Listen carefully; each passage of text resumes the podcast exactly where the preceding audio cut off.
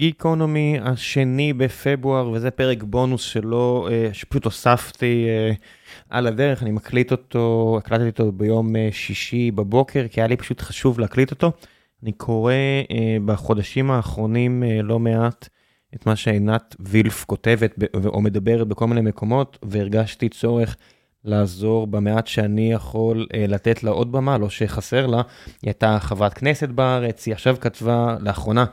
אה, ספר בשם אה, מלחמת זכות השיבה עם אה, עדי שוורץ, הם שניהם עוסקים בכל מה שקשור לאונר"א ולסוגיית הפליטים כבר המון המון המון שנים, והם עושים את זה בידענות גדולה, בגישה שלפני ה-7 באוקטובר הייתה גורמת לי לפחות לדיסוננס קוגניטיבי משמעותי, כי הוא די נוגד הרבה מהתפיסות שהיו לי, או עדיין איפשהו יש לי, או איך שאני מתבטא.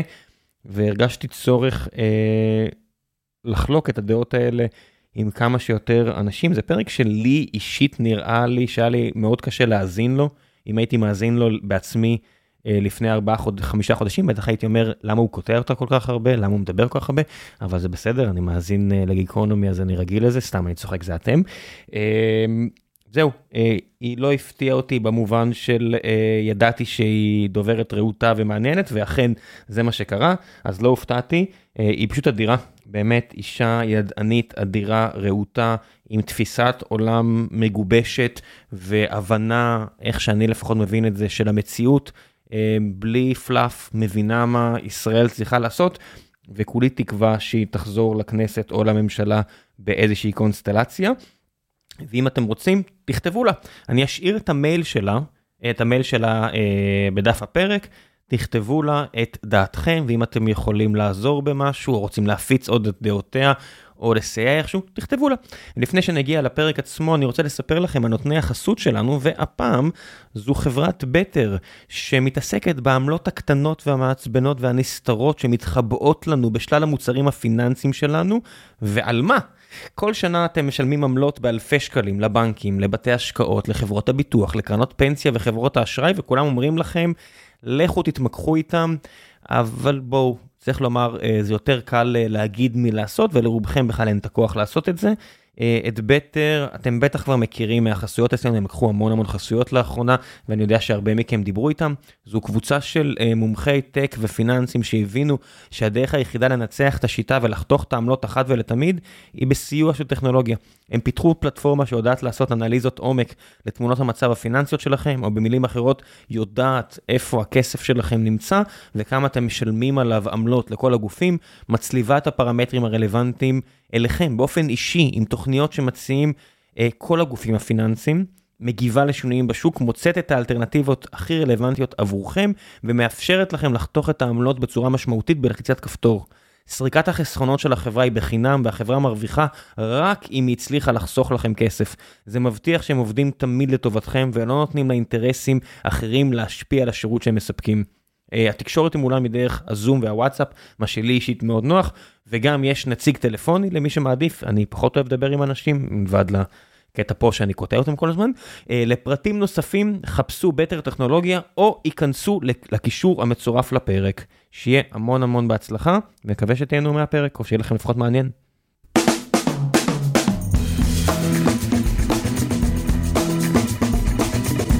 גיקונומי פרק 843, והבוקר יש לי את הזכות הגדולה לארח את דוקטור עינת וילף, אה, חברת כנסת לשעבר, סופרת, היא מחברת את הספר, חיברה את הספר מלחמת זכות השיבה, אה, ולמרות שאנחנו יכולים לדבר הרבה על אונר"א ועל דברים שקשורים, נראה לי יש לנו הרבה על מה לדבר.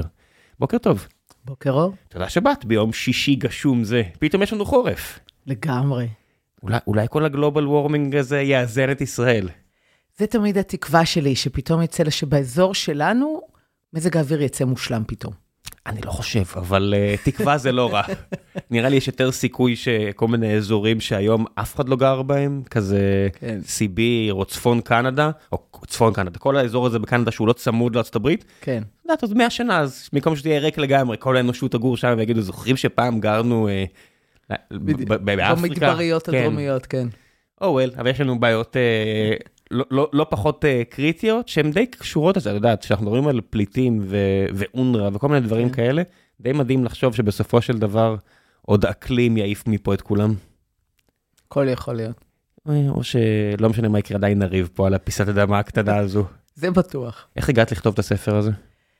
אמ, זה התחיל כמובן מזה שכמו הרבה ישראלים בשנות ה-90, הייתי חלק מהאמונה הבסיסית שבסוף הסכסוך כאן הוא סכסוך די פשוט, הוא סכסוך על אדמה.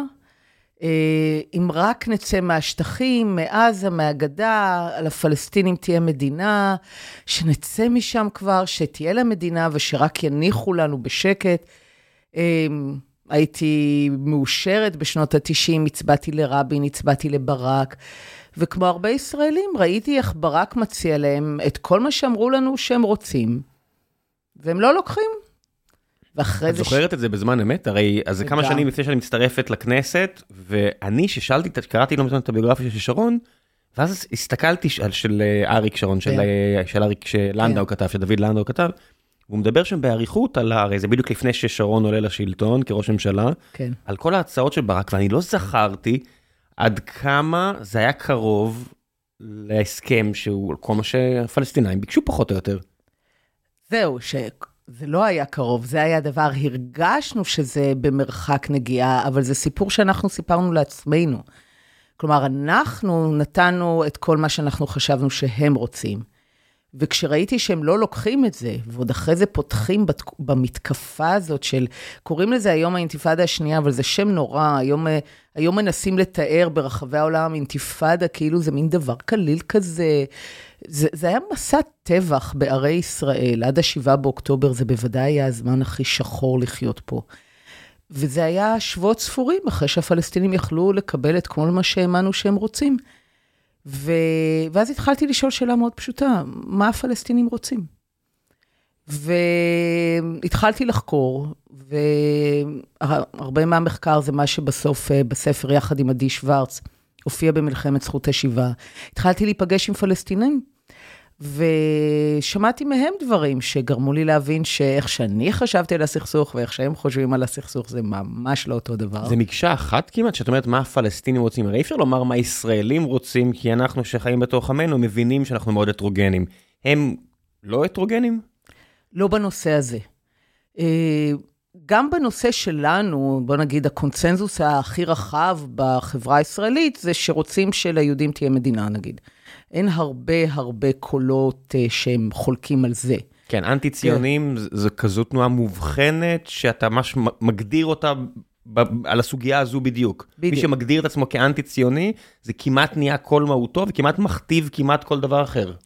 כן, אבל, וזה מיעוט קטן, ואפילו, ואפילו במדינת ישראל ובציבור היהודי יש את המיעוט הזה. בצד הפלסטיני, אין למעשה קולות אה, שיוצאים נגד האתוס הפלסטיני המכונן, וזה מה שגיליתי, שהאתוס הפלסטיני המכונן הוא בראש ובראשונה שאין מקום למדינה יהודית בשטח כלשהו שבין הים לירדן. זה האתוס המכונן שלהם, זו תמצית הזהות שלהם.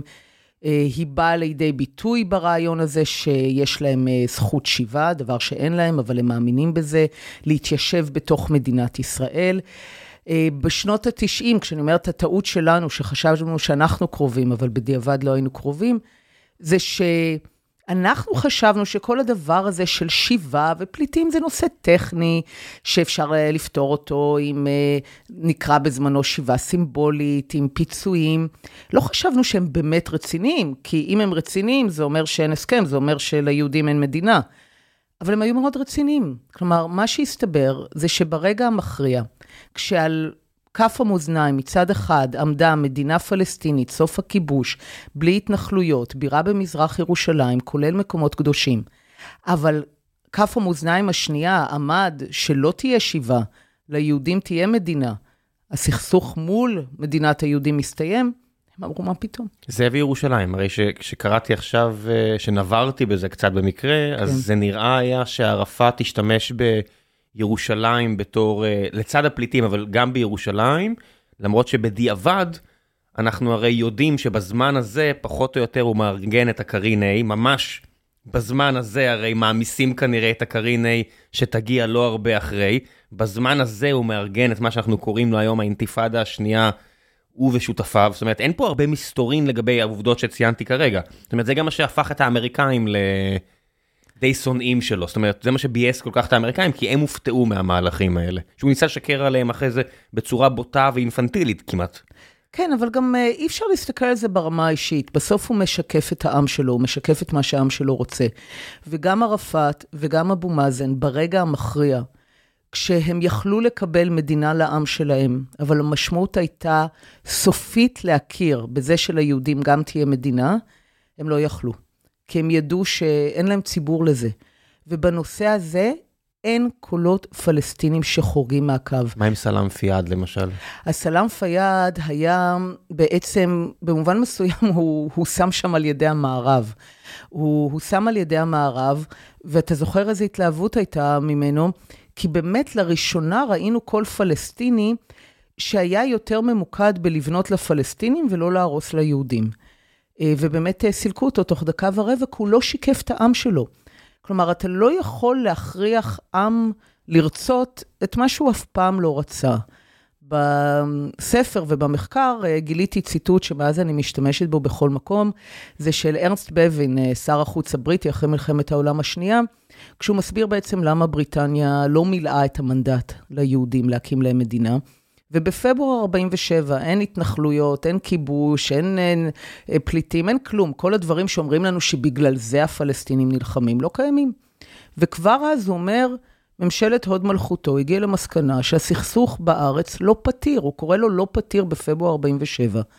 הוא אומר, תראו, יש כאן יהודים, יש כאן ערבים, ולכל אחת, אחת מהקבוצות האלה יש מטרה עליונה. היהודים רוצים מדינה, והערבים רוצים שליהודים לא תהיה מדינה. בהגדרה לא פתיר. משחק סכום אפס. כן. הוא לא אומר הערבים רוצים מדינה, היהודים רוצים מדינה, והערבים שהוא מדבר עליהם זה ערביי המנדט, מי שהיום מכונים פלסטינים. כן, בדרך כלל ש, שעכשיו אנשים אומרים, רגע, אבל יש קולות אחרים, ולראיה פלסטינאים, ערביי 48, ערביי ישראל, כל מיני כאלה, שהם נגיד קוראים לשתי מדינות לשני עמים. ותמיד כשאני שומע את זה, כמו שלראש עיריית רהט אמר את זה וכל מיני כאלה, ואז אני תמיד אומר, מי הם שני העמים? אומרת, כשאתה אומר שתי מדינות לשני עמים, תאר לי בבקשה את שני העמים, ואז הוא אומר, אוקיי, עם ערבי ומדינת כל אזרחיה. אין, אין כמעט, אה, מאוד מאוד נדיר, יש עכשיו מנסור עבאס זורק בדיוק, קצת, כן. עושה, גם בערבית, גם בעברית, הרי יש לי Google Translate, כן. אני רואה שהוא כן אומר את זה. זאת אומרת, יש פרגמטיסטים, אבל גם אנשים שאירחתי פה, זאת אומרת, ערבים ישראלים, משכילים והכול, בסופו של דבר, העובדה שזה, שזו תהיה מדינה אה, יהודית, לא באמת יורדת חלק בגרון, וזה כמעט, זאת אומרת, אני רואה את זה, זה כמעט כמו ש... נשען על הרבה היסטוריה, זאת אומרת, זה... על... אין... זה העובדה שהמזרח התיכון הוא של ערבים, כמו שאפריקה היא של שחורים, ושאר העולם מתחלקים. זאת אומרת, זה... זאת אומרת, אירופה זה של כולם, ארה"ב זה של כולם, אבל דה פקטו, והם אומרים את זה, זאת אומרת, גם המערב כבר אומר את זה, יש חוקים. מזרח תיכון, ערבים. אפריקה, שחורים, זהו, כל השאר, תתמודדו. אני חושבת שבהקשר המקומי פה יש גם משהו משמעותי לזה שהמדינה היא של יהודים. אה, כלומר, זה לא שזה סתם לא ערבים. זו קבוצה שבמשך 1,400 שנים בעולם הערבי והמוסלמי, הכיבושים מתחילים במאה השביעית, היהודים בשלב הזה כבר הם אה, בגלות, אין, להם מדינה, אה, כמה מאות אחרי החורבן. היהודים היחידים שהעולם הערבי מכיר בעת כיבושיו, זה בעצם יהודים חסרי ארץ, אה, חסרי כוח, אה, נעים ונדים. ו, ומבחינתם, במשך 1,400 שנה, בחברה שלהם, ההנחה שלהם שהיהודים, קודם כל היהודים הם במעמד נמוך, דימי, בעיקר מעמד שהם לא מגנים על עצמם. מי שמגן על עצמם, על מי שמגן על היהודים זה השליט הערבי. ומה שקרה אומרים, הדימי הזה שציינת, הרי זה משהו מדהים, סתם תדברו עם ערבים, אומרים, ב, בלעדינו, אף, לא הייתם, אני אומר, אוקיי, המוסלמים הגנו על היהודים מפני מי? ואז יש כזה שלוש נקודות, כי זה מפנינו, אנחנו היינו רוצחים אתכם אם אנחנו לא שומרים עליכם. protection style מאפיה. עכשיו, את אומרת זה רק על היהודים, אבל אותו דבר שהוביל ערבים, לא עות'מאנים, mm-hmm. לא עמים אסייתים, okay. כן. ערבים, כורדים זה ערבים, וערבים ארץ ישראלים שהגיעו למה שנקרא היום טורקיה, והרגו מיליונים. אם תקראו את הספר של, של בני מוריס, לילה ללא סוף, או לא יודע, mm. על הטבח של השואה הארמנית-יוונית, okay. זה, זה, זה, זה תיאורים של שואה, זה תיאורים mm. של השואה היהודית, ממש דברים הכי גרפיים נוראים שיש, מיליוני אנשים, ערבים עשו את זה, כי, כי זה בסדר, כי בשטח, בשטחים שהמוסלמים כבשו, זה, זה לא משנה, זה באותו מידה, את אומרת, כי יש יהודים, אבל גם כשצלבנים היו כאן, האומה הערבית mm-hmm. עשתה הכל כדי לעצור את זה, כי זה ערבי, שלנו. אין, אין פה לא ערבי. Mm-hmm. זה, זה כאילו, זה תמיד הייתי קצת בהכחשה לגבי זה, אני מודה, בעצמי. Uh, כולנו כיישוב, גם קשה לנו לקבל בשלב הזה בהיסטוריה שיש, שתפיסות כאלה הן כל כך טוטליות ושגם אנשים מתכוונים ברצינות. Uh, כשסיימתי את שירותי במודיעין ב-92, אז יצאתי משם ואמרתי, אני חושבת שאפשר לסגור את כל שירותי המודיעין של מדינת ישראל, לחסוך הרבה מאוד כסף ופשוט להקשיב למה שהערבים אומרים. אה, יש להם נטייה מופלאה. להגיד מה הם מתכוונים לעשות, להגיד מה הם רוצים לעשות, ואנחנו, או שאנחנו לא מקשיבים, או שאנחנו, כשאנחנו מקשיבים, זה נשמע לנו כל כך בלתי סביר, שאנחנו בונים על זה תילי תילים של הסברים אחרים, כדי להסביר למה זה לא באמת יכול להיות מה שהם כרגע אמרו. ובספר באנגלית, אה, כשהוא תורגם לאנגלית, גם המצאתי מילה, קראתי לה West Planning, שזה כשבני המערב, דיפלומטים מערבים, עיתונאים מערבים, מסבירים את מה שפלסטינים אמרו בצורה נורא ברורה. אז פלסטינים יגידו זכות השיבה, והם יגידו לא רוצים שתי מדינות, רק אחת, והם אפילו עכשיו, הדוגמה הכי נהדרת של westplaining עכשיו זה אמ, חמאס לא מייצג את הפלסטינים, והפלסטינים יגידו, אנחנו כל כך גאים במה שחמאס עשה, וחמאס הוא חלק מאיתנו, והוא העם הפלסטיני, ומנהיגים במערב יגידו, חמאס לא מייצג את הפלסטינים. ו... למרות שאם מסתכלים מספרית, הרי... מבחינה, כי זה שבטים חמולות, זה לא נורא מסובך לראות שחמאס, אם אנחנו עושים אקסטרפולציה מהמספר 40 אלף, ניקח את המשפחות שלהם, אז רק חמאס והמשפחות שלהם זה מספר דו-ספרתי לא מבוטל של אנשים מרצועת עזה. זאת אומרת, עזבי מאמינים בחמאס. הם החמאס. זאת אומרת, הם, הם החמאס.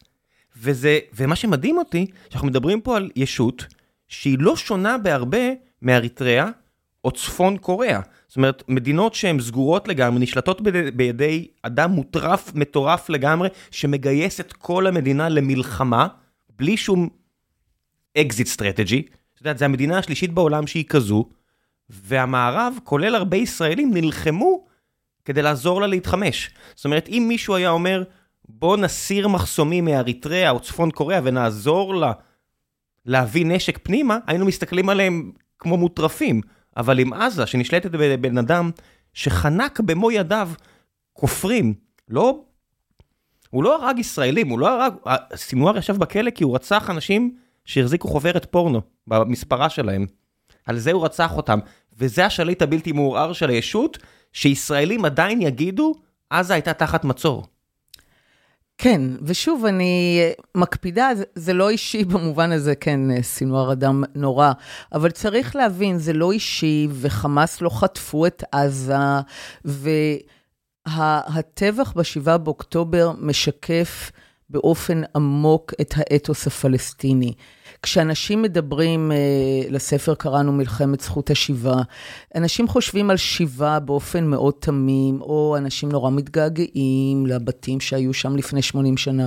לא, כשאתה קורא את הטקסטים הערבים והפלסטינים, השיבה היא תמיד דבר אלים, הוא דבר שנעשה על גבם של היהודים, כלומר, השבעה באוקטובר הוא בדיוק איך שנראית שיבה בתפיסה הפלסטינית. ולכן זה היה גם רגע של עושר צרוף מבחינת הפלסטינים, כי החמאס ביטא ומילא את, ה, את האתוס הכי עמוק שלהם, של מה צריך לקרות, איך, זה מה ש... השבעה באוקטובר זה המימוש של מן הנהר ועד הים. שיבה, כלומר רעיונות היסוד שמגדירים את הזהות הפלסטינית, הם אלה שבאו לידי ביטוי בשבעה באוקטובר. ו, ושוב, זה לא בן אדם אחד, אולי אה, סינואר היה יותר מוצלח במובן שהוא ידע לתכנן את זה ולהשקיע בזה, והייתה לו תפיסה והייתה לו אסטרטגיה. ואגב, אני לא מסכימה שאין לו אסטרטגיית יציאה, הוא ידע בדיוק מה הוא עושה. אנחנו עדיין חיים בתוך מה, מה שהוא עושה. מהי אסטרטגיית היציאה? לאבד 80% מהכוח שלו והרס מוחלט של הרצועה? אסטרטגיית היציאה היא כזו, ברגע שאתה מבין שהמטרה היא שליהודים לא תהיה מדינה. מה שהשבעה באוקטובר עשה, זה בעצם, ההתקפה הייתה ביום, בלוח השנה העברי, שהצבא נמצא בכוח חסר. זה ללכת על המקומות שמייצגים את הציונות באופן העמוק ביותר. וזה לדאוג שהיהודים יהיו חסרי הגנה, וכי מיד הלכו קודם כל שם לחטיבה, ומה שנקרא רצחו את החיילים, ובעצם הם, מה שהם רצו לומר זה 100 שנות ציונות נמחקות. כי אתם חוזרים לשטטל. אנחנו נטבח בכם ואתם תהיו חסרי הגנה, ונעשה בכם כרצוננו, ולא יהיה מי שיגן עליכם.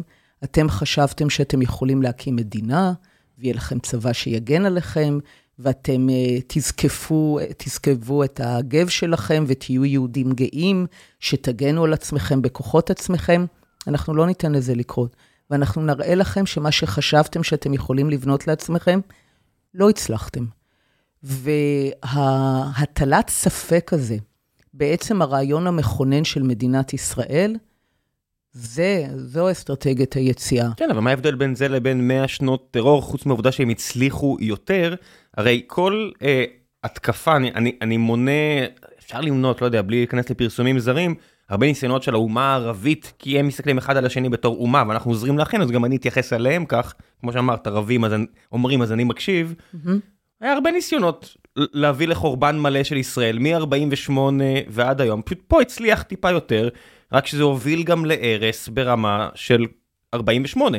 זאת אומרת, בואו נראה מי יחזור הביתה, ומה זה אומר בית, אבל מבחינת כמות הרוגים, וזה הרבה יותר מ-48. זאת אומרת, נהרגו בשלושה חודשים הרבה יותר ערבים, מאשר בכל תקופה אחרת בארץ ישראל. כולל, אולי אי פעם. זאת אומרת, אני מנסה לחשוב, אם, אם, אם זה לא התקופה לא, שבה נהרגו. בגלל פשוט כמויות, כי נפוליאון הרג פה אלף, וזה היה המון והרעיש אפילו את עצמו. שהוא כתב על זה באוטוביוגרפיה שלו, זה פשוט היה הרבה יחסית. אז עכשיו יש הרבה יותר, אבל מספרית אובייקטיבית אבסולוטית, נהרגו פה הכי הרבה ערבים אולי אי פעם בתקופת זמן קצרה. אבל זה לא מה שחשוב. אה, מה שחשוב זה שהם מבחינתם מריחים עכשיו הכי קרוב, מנקודת מבטם, הכי כן. קרוב אי פעם, את קיצה של המדינה היהודית.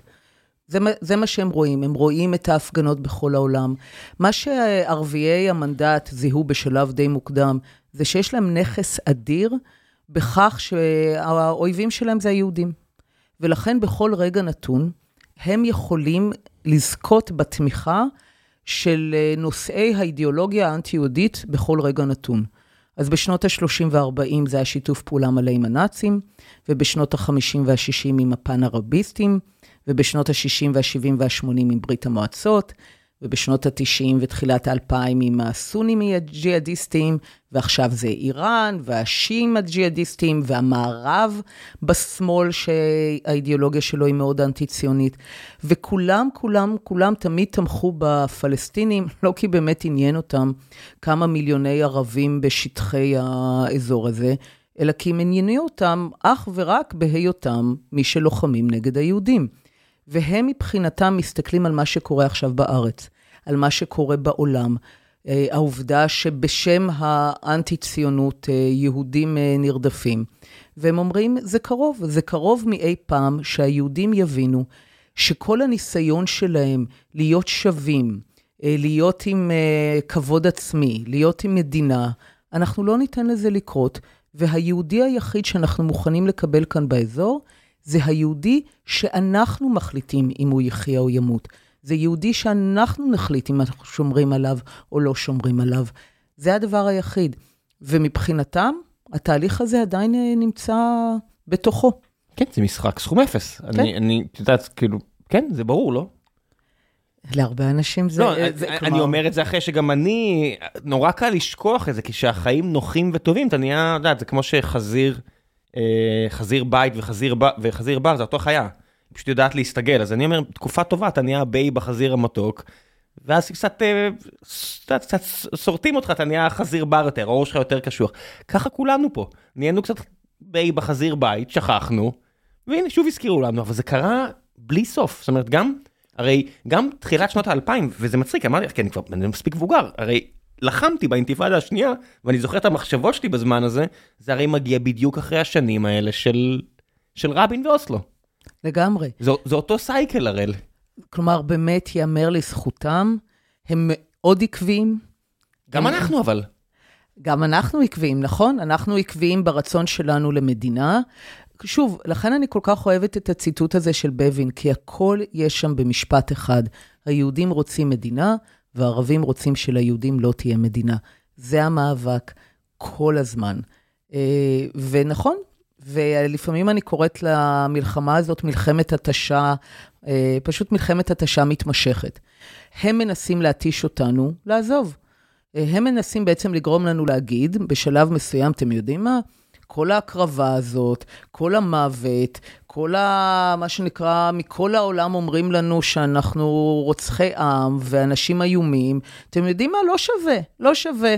עזבתי, גמרנו, ניסינו להקים מדינה, זה יותר מדי מאמץ. וזה קורה באמת, בסוף עם מורכב מפרטים. נכון. לפרטים זה בהחלט קורה, כמו שיש המון פלסטינאים, המון, שאולי לא יודע מה הם אומרים, אבל בפועל הם כבר חיים במקומות אחרים כבר 3-4 דורות, בעיקר במקומות, מי שחי בלוס אנג'לס, הרבה פחות שש לקרב מאשר מי שחי באיזה מחנה פליטים אה, ספוג מים בסוריה או לבנון. עובדתית, כשטוב לך, אתה נהיה babe, זאת אומרת, אה, לא יודע מה, אם את דוגמנית בלוס אנג'לס עם אבא פלסטיני, את אולי תכתבי משהו באינסטגרם, את לא תשימי חגורת נפץ. אם את נמצאת בירמוך או לא יודע איפה, הסיכוי שתהפכי לטרוריסטית גדול יותר.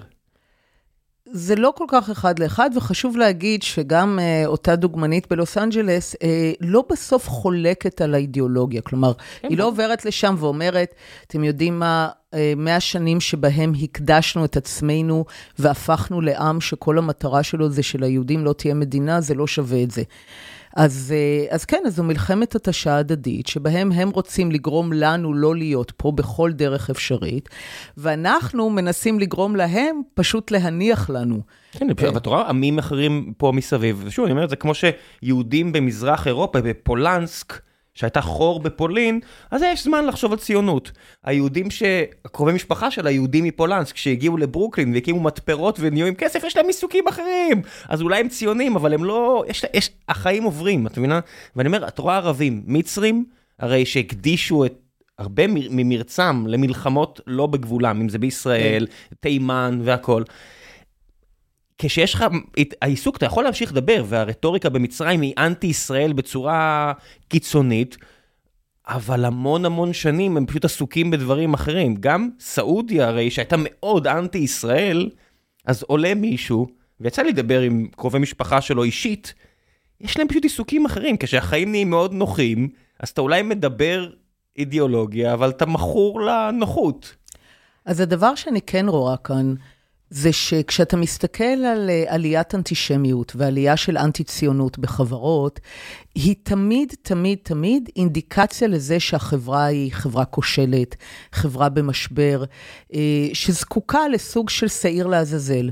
ובוודאי בעולמות האסלאם ובעולמות המערב, אין שעיר לעזאזל, מה שנקרא, יותר נוח על המדף מאשר היהודים. אז בתקופות של משבר, של כישלון, של אי-ודאות קשה, אה, מאוד נוח להגיד, היהודים אשמים, היהודים מאחורי זה. ולכן אתה תמיד רואה אנטי-ציונות ואנטישמיות עולות בחברות שנמצאות במשברים עמוקים וכישלון. ואני מסכימה שלכן זה לא מקרי שמה שקורה במדינות המפרץ, שבעצם יוצאות מעשרות ומאות שנים של כישלון ערבי, ובעצם אומרות, אנחנו הולכות להיות אה, מדינות מצליחות, מודרניות, הן גם אלה שבעצם אומרות, כל המאמץ הזה... מי זה מעניין היהודים האלה? בדיוק, בדיוק. כלומר, כל השנים האלה שהשקענו בלהיות נגד היהודים, איזה בזבוז זמן, למה זה טוב? כלומר, זה, זה אכן קשור שמדינות שמתחילות לחוות הצלחה, פחות דחוף להם האובססיה הזאת עם היהודים. גם קטאר, שמאשימים אותה, הרי תסתכלו, קטאר הרי, אפשר להסתכל מה היא עושה נגד היהודים, אבל תסתכלו שהיא עושה הכל. היא פשוט יורה בכל הכיוונים. אנחנו פשוט עוד מטרה שבה קטאר בוחשת. קטאר זה סתם פשע מאורגן, כלומר זה פשוט אה, אבל, מדינה אבל, שהיא פשע מאורגן. אבל ו... בסקייל עצום. בסקייל עצום לגמרי. זה, זה קצת כמו מיליארדרים משועממים, שאת אומרת, וואו, מה אתה עשית פה? למה עשית את זה? כי יש לו כסף ויש לו זמן. אה, והם מאוד רוצים, אה, מה שנקרא, לשמור על הכסף הזה. כן, אני, אני לא יודע, אם היו מאוד רוצים לשמור על כסף, אני חושב שהם היו עושים דברים בצורה טיפה שונה, אני חושב שזה הרבה יותר um, כבר טרפת של אינסוף כסף. הרי אינסוף כסף יוצר, יודע, אתה יכול לתת דוגמאות מפורסמות מעולם, אבל אינסוף כסף יוצר טרפת, והם חיים את הטרפת הזו. באמת, מה שברור לגבי קטר זה באמת שהיא בנתה את עצמה כמדינת פשע מאורגן, ש... ו- ואנחנו עכשיו ממש כמו שהולכים לסנדק ומנשקים את ידו, כלומר, מצד אחד הפשע המאורגן אחראי על הסבל שלך, אבל גם כן. ברור לך שרק הוא יציל אותך, אה, יש בזה משהו... ומה עם אונר"א? זאת אומרת, איך, איך, איך הגיע למצב שהרי אונר"א משובץ בספר הזה לא מעט? כן. איך, איך הדבר הזה קרה? זאת אומרת, הסתכלתי נגיד על כמות העובדים באונר"א עכשיו, ועל המשכורות ועל הכל, לא, זו תעשייה מטורפת שארצות הברית מממנת אותה ביותר ממיליארד שקל בשנה כבר לא מעט שנים. נכון, אה, דיברנו על העקביות של ערביי המנדט של הפלסטינים במלחמה במדינה היהודית. אז uh, זה חלק מזה. בעצם במשך 30 שנה הם מנהלים מאבק של היהודים לא תקום מדינה. יש להם הישגים גדולים במאבק הזה. סגירת שערי הארץ לעלייה בדיוק ברגע הכי מכריע בתולדות היהודים, זה הישג ערבי שאנחנו לא תמיד שמים לב אליו. Uh, בניגוד לתפיסה שישראל קמה אחרי השואה בגלל השואה או בזכות השואה, התפיסה היא בדיוק הפוכה ביישוב. איך נקים מדינה? אין יהודים. כאילו עכשיו לא תהיה מדינה ליהודים, כי אין יהודים.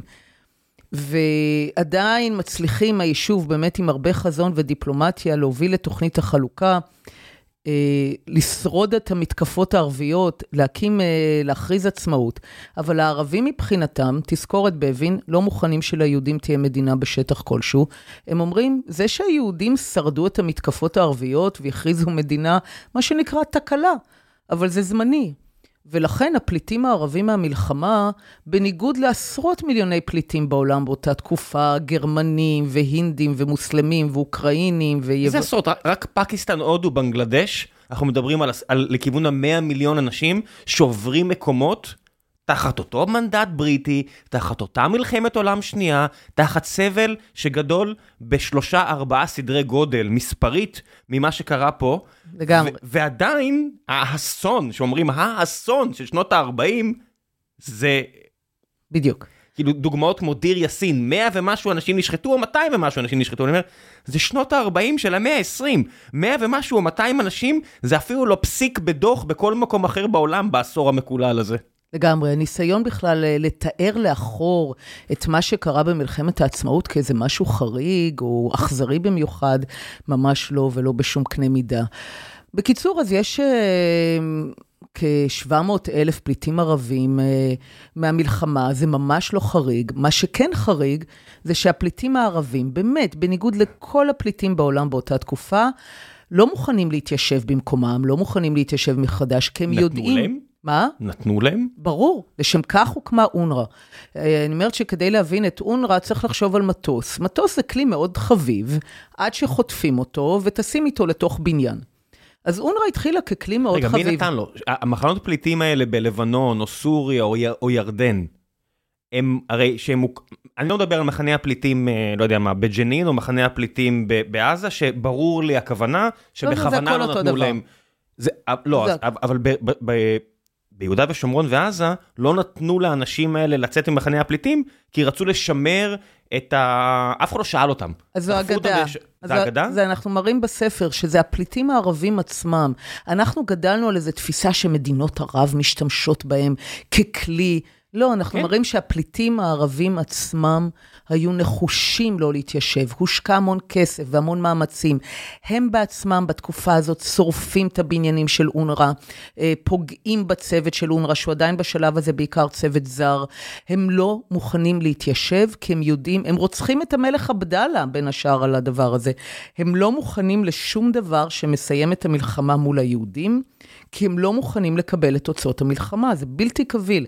אנחנו מסתכלים על 48 כדן דיל. קמה מדינת ישראל, חוגגים עצמאות, זהו, נגמר.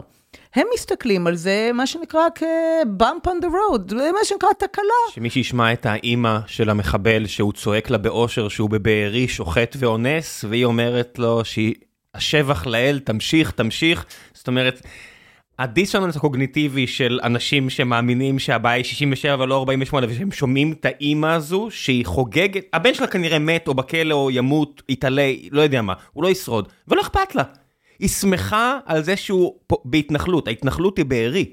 והדיסוננס הקוגניטיבי, ואת רואה שהיה שם איזשהו גליץ' במטריקס, אנשים פה בארץ, בשמאל, היה להם קשה עם זה, אבל שלושה חודשים אחרי, הם כבר יחזרו, או כבר עכשיו חוזרים לברור, יש מצור על עזה, הם כועסים, ידה ידה ידה. מה זה משנה התנחלות 48 או 67? אז זה חלק מהניתוח הקלאסי של היפוך סיבה ותוצאה.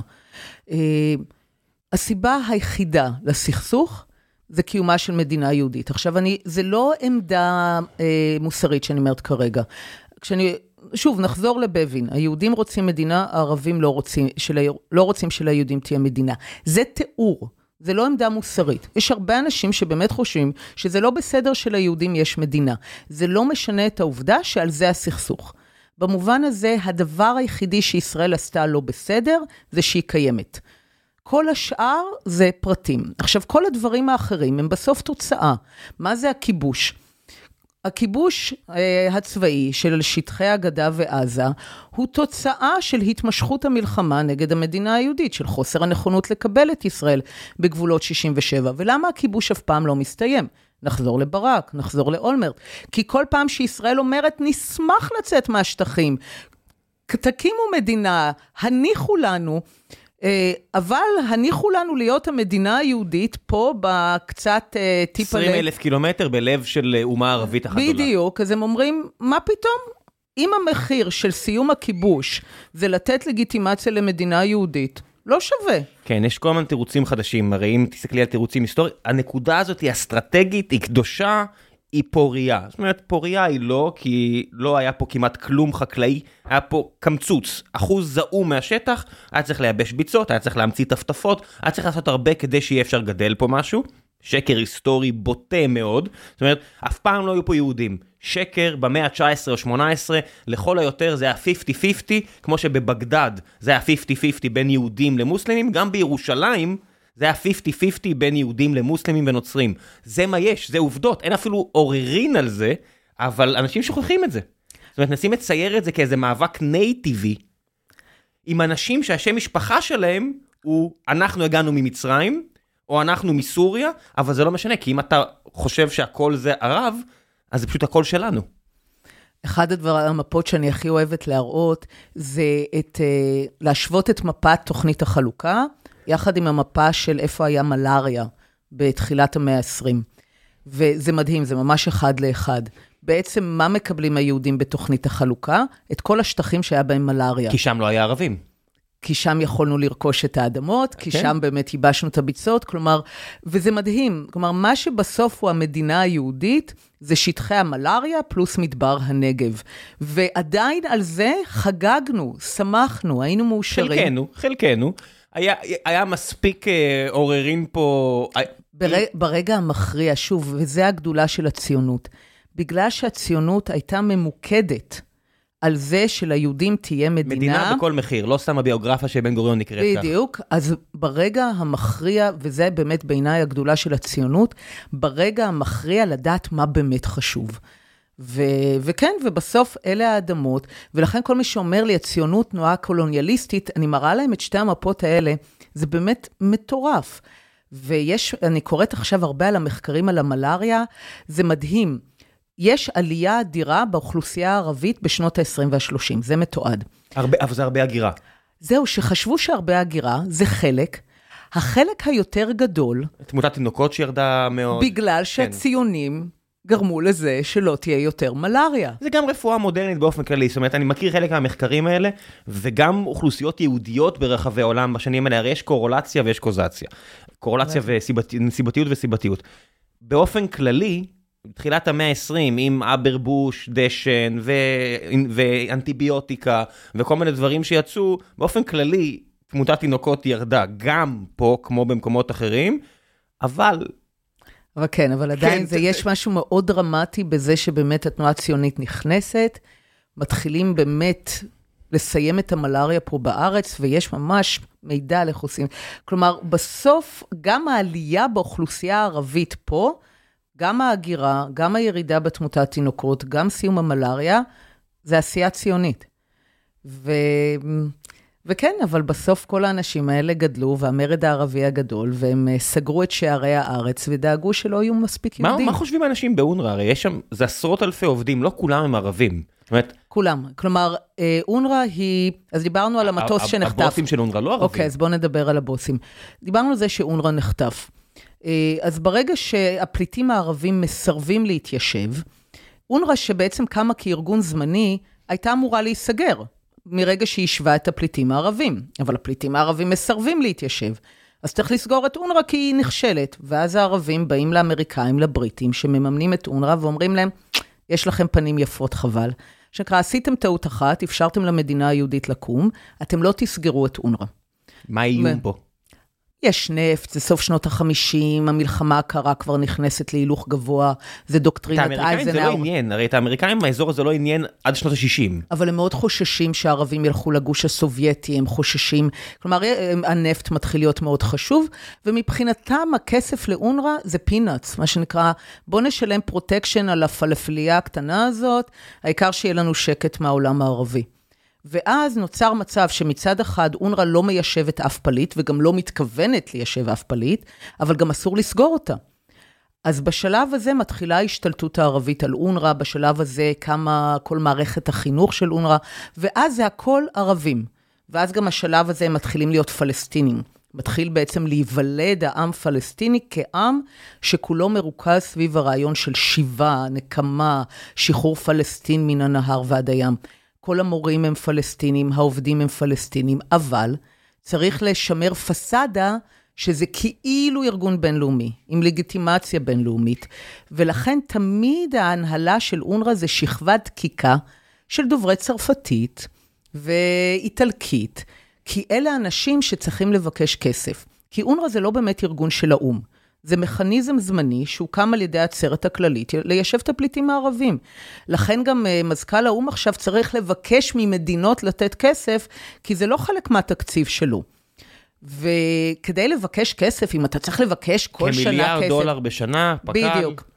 אז כדי לבקש את הכסף הזה, ר, רצוי שזה יהיה מישהו איטלקי עם חליפה יפה, ולא איזה פלסטיני שאומר מן הנהר ועד הים, זה לא נעים. והם אפילו לא, לא מנסים לטעון יותר שהם אה, גוף שמטפל רק בפליטים, הרי הם מטפלים בכל האוכלוסייה הפלסטינית, אפילו הרטוריקה היא, אם אונר"א לא יהיה, מי יטפל באנשים בעזה? ואני אומר, אדוני, היה אנשים בעזה, לא כולל הפליטים, כולם פליטים, הרי גרו אנשים בח'אן יונס עיר גדולה. אבל הם לא פליטים. אני אומר, אבל אלה שהם לא, למ, ממתי אונר"א הפכה להיות, למה הכסף של אונר"א הפך להיות המטפל של הפלסטינאים באשר הם?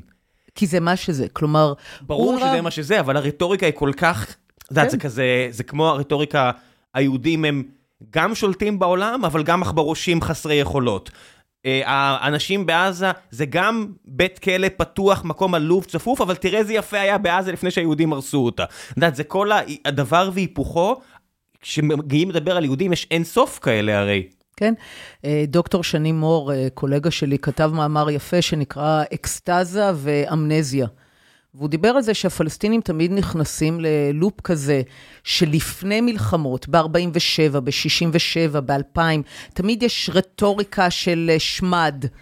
ורטוריקה גבוהה באמת על אה, נחסל, נשמיד את היהודים.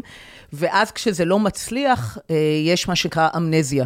ופתאום היה כאן מה שנקרא, עזה הייתה גן עדן אבוד, פלסטין הייתה גן עדן אבוד. כלומר, בכל בתי הספר של אונר"א, גדלים ילדים שמעולם לא חיו, מה שנקרא, בשטחי מדינת יש להם ישראל. איזשהו דמיון של ישראל, ארץ ישראל, מאה ה-19, כאילו זה לא חור תחת עלוב, עלוב, עלוב, שאוסקר וולדר מגיע לכאן ומתאכזב כל כך. מרק טוויין, כן. מרק טוויין, סליחה, לא אוסקר וולדר, אבל אה, מרק טוויין שמגיע לכאן מתאכזב כל כך מזה שאין פה כלום ושום. דבר. ירושלים זה עיר עלובה, מלוכלכת, עם אלפי אנשים בודדים שלא עניינה אף אחד, אף אחד. לא היה פה אדמות חקלאיות, היה פה אלפי אנשים ביפו, היה פה, אה, לא יודע, מתחת למטעי בננה של עין חוד, ישבו עשרות אנשים. זה הכל. שייח' מוניס, אתם יושבים על השטח של שייח' מוניס, זה חמולה של עשרות אנשים. זהו. זה כמו שתגידו שהבדואים הפכו את כל המזרח התיכון לפנינה.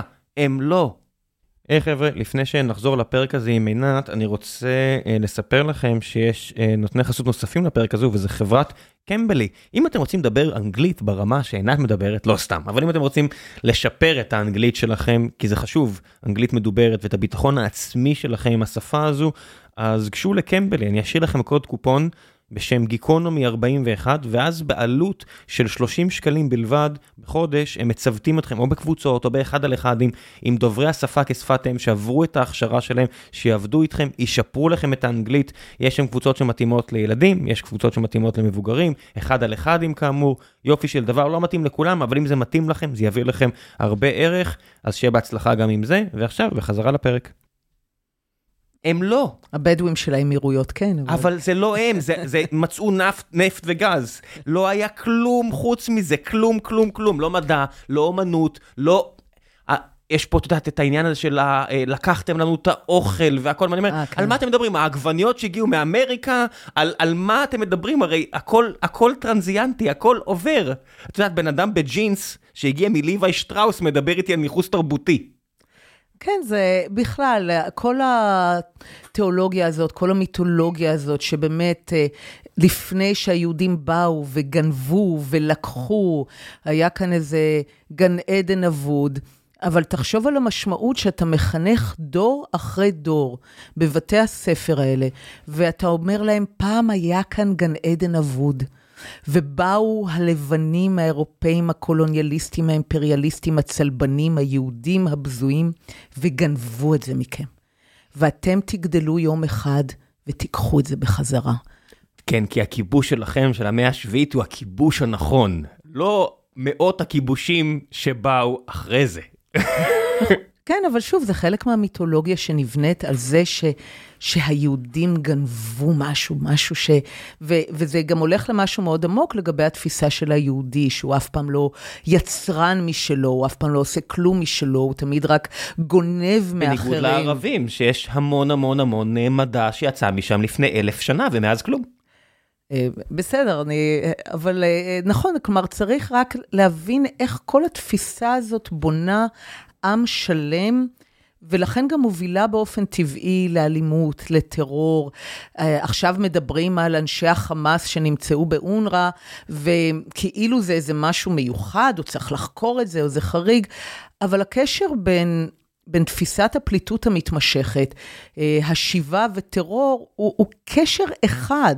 כי ברגע שאתה מגדל דורות על דורות על זה שהיהודים גנבו מהם, ויבוא יום והם יגדלו וישחררו ויקחו את זה בחזרה, אז ברור שבהזדמנות הראשונה שמישהו נותן להם רובה ואומר, יאללה, אנחנו יוצאים לעמליה, לפעולה, לשחרר את פלסטין, הם יהיו מאושרים. כי אין אלטרנטיבה, זאת אומרת, אבל צריך להגיד את האמת, שוב, אני אומר, אני מאמין לערבי, אני גם מאמין ליהודים. כשבן גביר וסמוטריץ' וביבי התייחסו אל אונר"א ואל החמאס בתור נכס, כי הם חשבו שאם אתה נותן לברברים פונדמנטליסטים אסלאמיסטים אה, לנהל את העניינים, אז אף אחד לא יהיה איתם, אז אתה סוג שמטפח אותם, זה גם מתפוצץ לנו בפנים. ברור, כל התפיסה בכלל של אה, לקנות שקט. הם קראו לזה נכס, לא אני, כן, יש מספיק ציטוטים. כן, כן, אני מבינה. כן, אבל, אה, אבל זה אפילו בלי, כלומר, אני במובן הזה, אה, אין הבדל, כלומר, זה לא שחמאס הוא משהו ספציפי, שונה. הוא כן יותר דתי.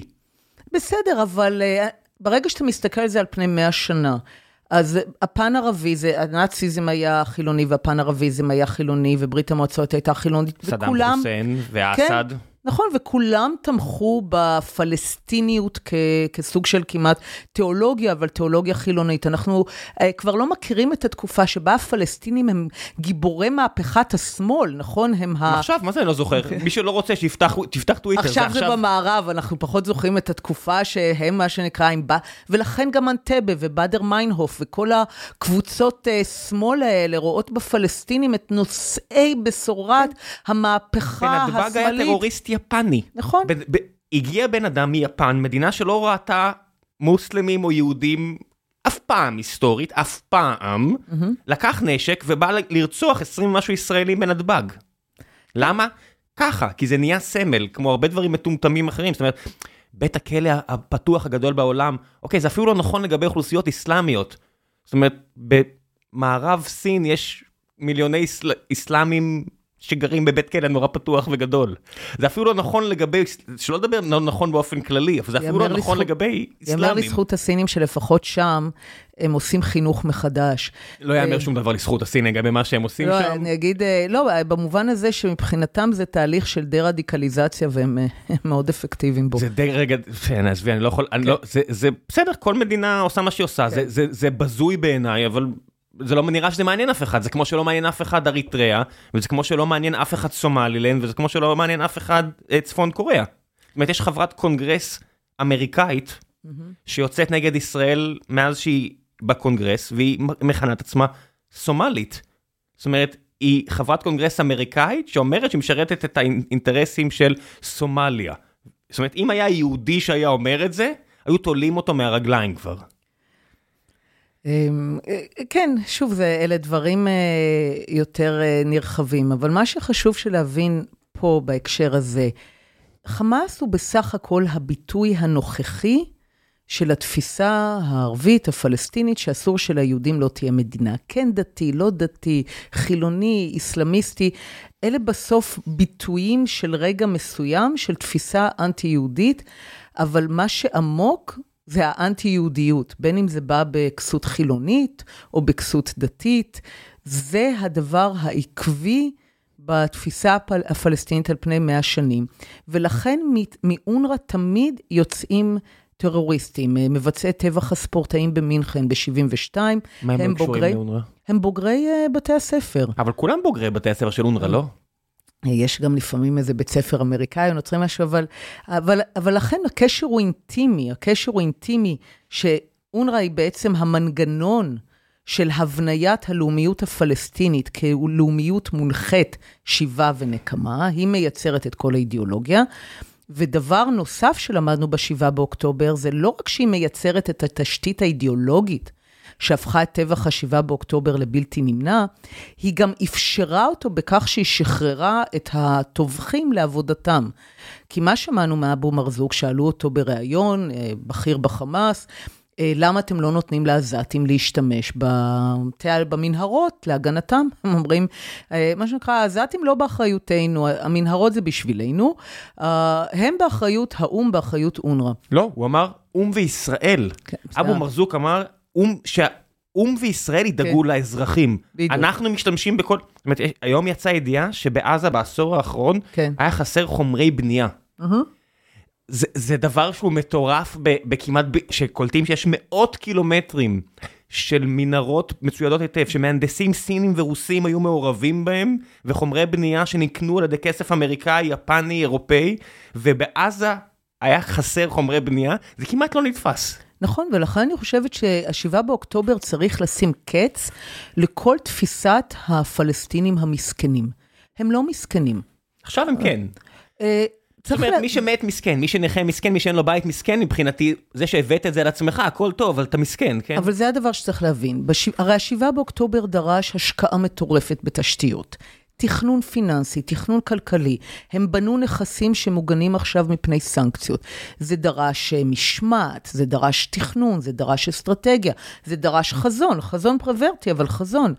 כלומר, זה לא חבורת uh, מסכנים uh, נתמכי סעד, זה פשוט עם שבמשך מאה שנים החליט שיותר חשוב לו שליהודים לא תהיה מדינה, מאשר לבנות משהו לעצמו. ולכן צריך להבין שהבעיה היא לא שצריך לתת להם עוד ועוד ועוד. אין להם בעיה של יכולות, אין להם בעיה של משאבים, יש להם בעיה איומה של סדרי עדיפויות דפוקים לחלוטין. ולכן הדגש עכשיו צריך להיות לא על איך עוזרים להם, הדגש צריך להיות על שנו את סדרי העדיפויות שלכם.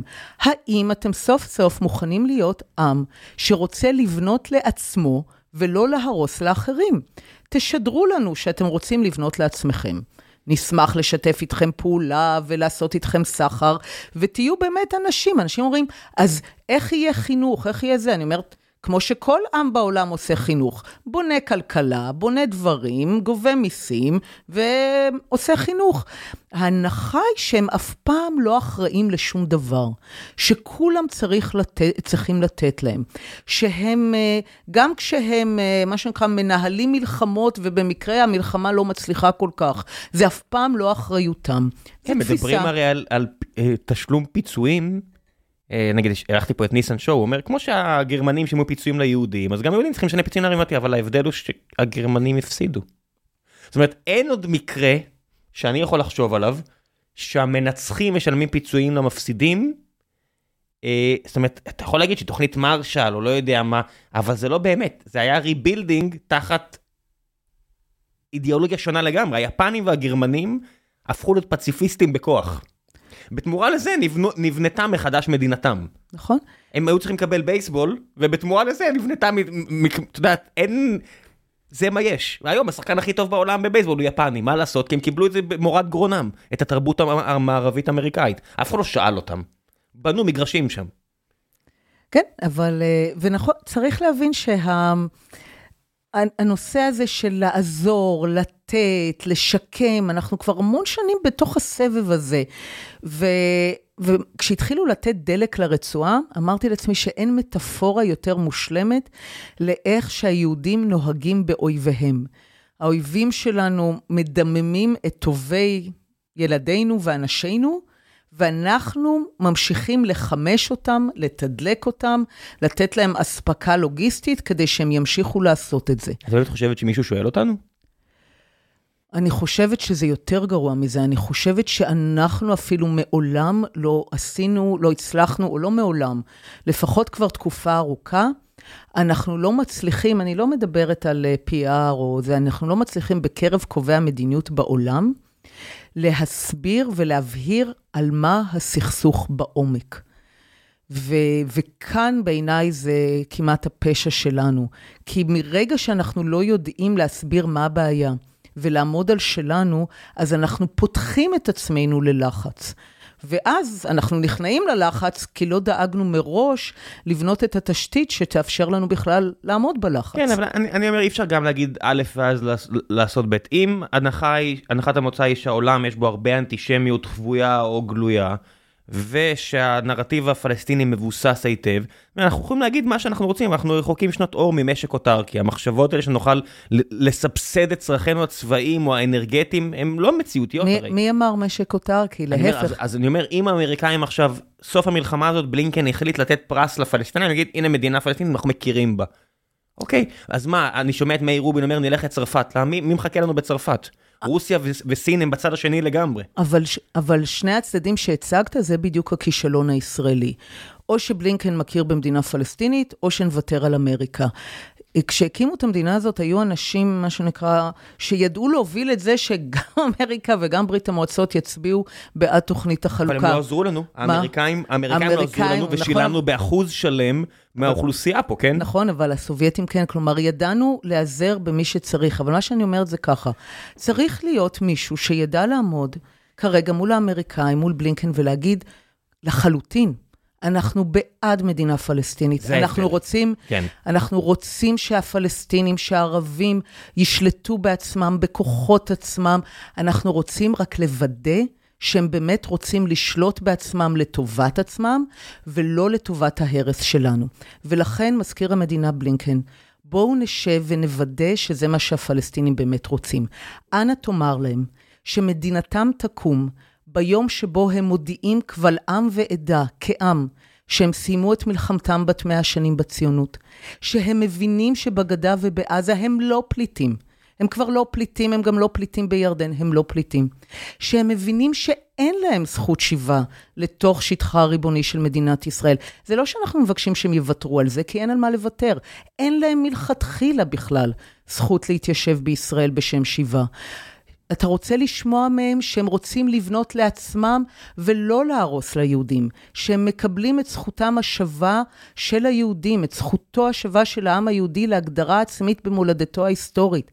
אם מזכיר המדינה בלינקן, תשמע את כל זה מהם, ודאי שנתמוך בהקמת מדינה פלסטינית ונשתף איתם פעולה ונקים אני- כלכלה אני פורחת. איתך במאה אחוז, כי אם זה מה שהיה, לבלינקן בעצמו, הרי בלינקן בעצמו, בטח אחרי שנת 2000, בטח אחרי קריינה 20 שנה, האמריקאים לא טיפשים, נמאס להם מהערבים לגמרי, אבל חברי הסקוואד במפלגה הדמוקרטית לוחצ... הם לוחצות עליו, הציבור, הציבור, שיש הפגנות בניו יורק והכל, הוא צריך משהו. וישראל מקפידה לא לתת כלום מהבחינה הזאת. כשביבי, כשבנימין נתניהו, הוא לא חבר שלי, כשבנימין נתניהו אומר, אה, אני לא אתן בחיים מדינה פלסטינאית בשום נקודה באופק, אז עם מה בלינקן אמור לעבוד? הוא מצד אחד. מסבסד את המכונת מלחמה הזו בצורה שהם לא עשו כנראה לאף מדינה זולת אוקראינה. זאת אומרת, כמות הנשק שהגיעה לפה היא לא נתפסת. אנשים, אם אנשים היו רואים מספרים, אולי זה היה עוזר להם להבין.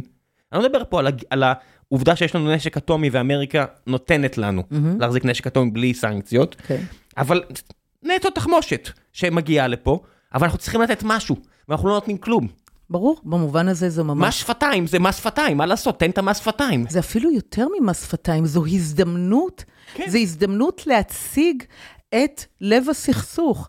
הרבה אנשים שקראו את מלחמת זכות השיבה, אפילו מה שנקרא ממש מתעשיית השלום וזה, הם אמרו, תראי עינת, יש לך יתרון אחד גדול בספר הזה, אף פלסטיני לא יסתור את מה שכתוב בו. כי אפילו היה אה, פלסטיני שכתב אה, ביקורת על הספר כשהוא יצא, אז כמובן הוא כעס על ההמלצות של לפרק את אונר"א וכל זה, אבל מבחינת התזה של הספר, שהפלסטינים רציניים לגבי כל רעיון השיבה, הוא אמר, סליחה, לקח לשני חוקרים ישראלים שנים לחקור ולכתוב ספר כדי להבין שאנחנו רציניים? כלומר, דווקא אם ישראל תגיד את הדברים האלה, תגיד, אנחנו בוודאי מוכנים, רק זה מה שאנחנו צריכים לשמוע מהם, הרי אתה תשמע מהצד השני צרצרים. אז בדיוק לשם כך צריך את ההנהגה הזאת. צריך את ההנהגה שכמו שבזמן הקמת המידה, המדינה, תוך כדי מלחמה אכזרית, יודעת להושיט את ידה לשלום, ומתוך הקרבות והמלחמה מודיעה על הושטת ידה לשלום. היהודים הם עם קטן, ואנחנו חייבים להיות מתוחכמים מאוד באופן שבה אנחנו מנהלים את המדיניות שלנו בעולם. עיין ערך הקטרים, אנחנו צריכים להיות קצת קטרים. לא, אנחנו צריכים להיות מפאיניקים, לא רוצה קטרים, לא רוצה... אני- אני- אני זרוק, מפאיניקים מינוס השחיתות אני קונה. אה, בסוף, בסוף זה היה בשוליים. אה, עזבי אותך, כן. זה לא היה כזה בשוליים. בטח לא בימי הקמת המדינה. אנחנו צריכים את השילוב הזה. הרי בסוף המפאיניקים הם אנשים שעוד באו מהשטטל והפוגרומים, הם ידעו מה זה שם. הם באו מהשחיטות הערביות של שנות ה-20 וה-30 וה-40 ומלחמת העצמאות. הם ידעו מי האויבים שלנו. לא הייתה להם אשליה לשנייה מי הם ומה הם רוצים, ובתוך כל זה הם ידעו לנהל דיפלומטיה גאונית. תחשוב אפילו, תלך להרצל, ויצמן, מה היה להם? פופציק, כלום. והם מצליחים לנהל דיפלומטיה כאילו הם עומדים בראש מי יודע מה.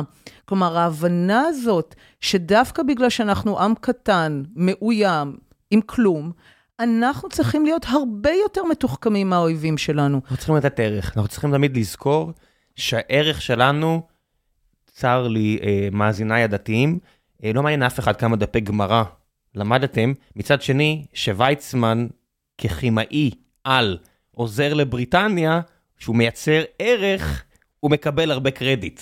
זאת אומרת, יש, כשאתה מייצר ערך כמדינה, כשיש פה מרכז של גוגל, כשיש פה טפטפות של חצרים, כשיש פה ככה, למישהו בכלל אכפת ממך.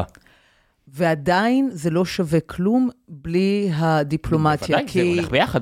כלומר, מה אנחנו ראינו באירופה בשואה? היהודים ייצרו ערך מטורף לאירופה. הם העלימו אותו לגמרי. ברגע המכריע, זה לא שינה לאף אחד מה זה רגע מכריע? במשך עשור שלם, יש תמיד כן. את הביטוי הזה של גטינגן, של האוניברסיטה, שאתה מרכז העול- העולמי כן, למתמטיקה, מתמטיקה, כן. ושמגיע לשם השר הנאצי ושואל את אה, הילברט, נו, עכשיו שהעפנו את כל היהודים, מה- מה שלום המתמטיקה פה? הוא אומר, אין פה יותר מתמטיקה." מתמטיקה, נגמר. הבאתם את, אה, אתה יודע, ארה"ב הייתה מדינה כל כך backwards מהבחינה הזו, והנאצים באו אליהם כברכה כל כך גדולה. כן, אז לכן, קיבלו ערך במתנה. נכון, אז לכן עצם יצירת הערך היא מרכיב חשוב, אבל אם אנחנו לא יודעים להפוך את הערך הזה לב... לדיפלומטיה מתוחכמת בשירות מטרה ברורה ומוגדרת, שהיא מדינה ליהודים, אה, אז, אז זה לא שווה כלום. ופתרון כלשהו קדימה לערבים. גם אם הערבים מסרבים לתת פתרון לעצמם, אתה צריך לתת להם פתרון אחר. אם אתה רק אומר, שנייה אחת, לא משנה, אני אמשיך לדבר. אם אתה, אם אתה רק אומר, אתם לא תקבלו את הפתרון שאתם רוצים, אבל לא מציע אלטרנטיבה, העולם מתחיל להתבאס עליך, אז אנחנו רואים את זה פעם אחרי פעם. נכון, לכן, שוב, אנחנו לא, לא יכולים לרצות עבור הפלסטינים את מה שהם מעולם לא רצו על עצמם. אי אפשר להכריח אותם להקים מדינה כשזה לא מה שהם רוצים. אבל דווקא בגלל שלזכותם של הפלסטינים ייאמר שהם ברורים, עקביים, אז זו ההזדמנות שלנו. כל הזמן באופן עקבי לומר, אנחנו תומכים בזה שהפלסטינים ישלטו בעצמם, בכוחות עצמם, אין לנו עניין לשלוט בהם, אנחנו רק רוצים לוודא שהם באמת רוצים לשלוט בעצמם לטובת עצמם ולא לטובת הרס המדינה היהודית. אני אגיד משהו בהקשר הזה, בתקופה של פרס ואוסלו, הייתה תפיסה שאמרה שצריך, מה שקראו לזה constructive ambiguity, עמימות בונה. בואו לא נגיד בדיוק מה צריך לעשות, בואו רק נחתום על הסכם, ייבנה אמון וזה. יש פה ש... עוזר שלך ששאל על זה, דרך אגב, אה, דוד אה, גורביץ', כן. שאומר שהוא היה עוזר שלך, אה, שביחד מנעתם מיליוני דולרים מהארגון הזה. אז אומר, אם תוכלי להרחיב על העמדה האמביוולנטית של מדינת ישראל כלפי אונר"א, זה בדיוק מה שהוא שואל. כן, ואז תמיד הנושא הזה של עמימות, לשמור עמימות. ו... וזה היה נורא, ואני לכן הפכתי לאדם שקורא ל... אני קורא לזה constructive specificity, להיות מאוד מאוד ברורים ומדויקים. ולכן מהצד הפלסטיני לא מספיק לשמוע לא עוד מלחמה, או אנחנו רוצים הפסקת אש, או האלימות היא נוראה. צריך לשמוע בצורה הכי ברורה. סיימנו את מלחמתנו בת מאה שנים בציונות. לעם היהודי כעם, כעם יש זכות הגדרה עצמית במולדתו ההיסטורית. המשמעות היא שאנחנו לא פליטים, שאין לנו שיבה. אנחנו רק רוצים לבנות את עצמנו לצד המדינה היהודית ולא במקומה. שום דבר פחות מזה. לא מציין שיש שינוי. יש מקבילות לאונר"א? הרי יש עכשיו בטורקיה מיליוני פליטים אה, סורים. זה מעניין מישהו? אה, קודם כל, זה מאוד מעניין את האירופאים שמשחדים את טורקיה כדי שהם יישארו אצלה ולא יבואו אליהם. אבל זה, אבל... אבל זה, אבל זה בדיוק כי הפליטים לא רוצים לחזור אה, לסוריה, שהיא מדינה שכוחת אל, הם רוצים להשתקע באוסטריה. ברור. אה, אין אח ורע לסיפור אה, של אונר"א. שוב, כשהיא קמה, זה לא היה מיוחד. אה, שנות 40 כן, יצאו אני, הרבה אני, פליטים. כן. כן, אני גם מספרת, הקימו לקוריאנים את אונקרה, והקימו את זה כסוכנות זמנית. שיישבה שלושה מיליון פליטים קוריאנים בשלוש-ארבע שנים, עם שליש מהתקציב של אונר"א, וזהו, והיא נסגרה, ותראה דרום קוריאה היום. בובה של מדינה, זה היה יכול להיות הפלסטינים. אבל שוב, הפליטים הערבים לא היו מוכנים לקבל את תוצאות המלחמה במובן הזה שהמדינה היהודית הכריזה עצמאות, זה לא היה קביל. ולכן הם חטפו את אונר"א, דאגו שהיא לא תיסגר לעולם, דאגו גם להחריג אותה מאמנת האו"ם לפליטים ונציבות הפליטים של האו"ם. למה? כי הם ידעו שאם הפליטים הערבים יטופלו כמו כל הפליטים בעולם, אז תוך דור אין פליטים. והם רצו להמשיך לשמר את עצמם כפליטים בתור סימן שמלחמת 48 היא תיק פתוח. מבחינתם מלחמת 48 תסתיים רק ביום שהיא תסתיים בניצחונם, כפי שהם התכוונו, שליהודים כן. לא תהיה מדינה. כשאותם 40 אנשים בעין חוד או לא יודע מה, יוכלו לחזור, רק שהיום הם 40 אלף והם כולם פליטים. כן, שהשיבה תיראה בכל מדינת ישראל כמו השיבה באוקטובר. רק אז מבחינתם, תיק 48 ייסגר. ועד... כמובן שאני מדבר על מאות אלפים ולא זה, כן, זה כן. הקצנה, כן, כן, בסדר, אבל...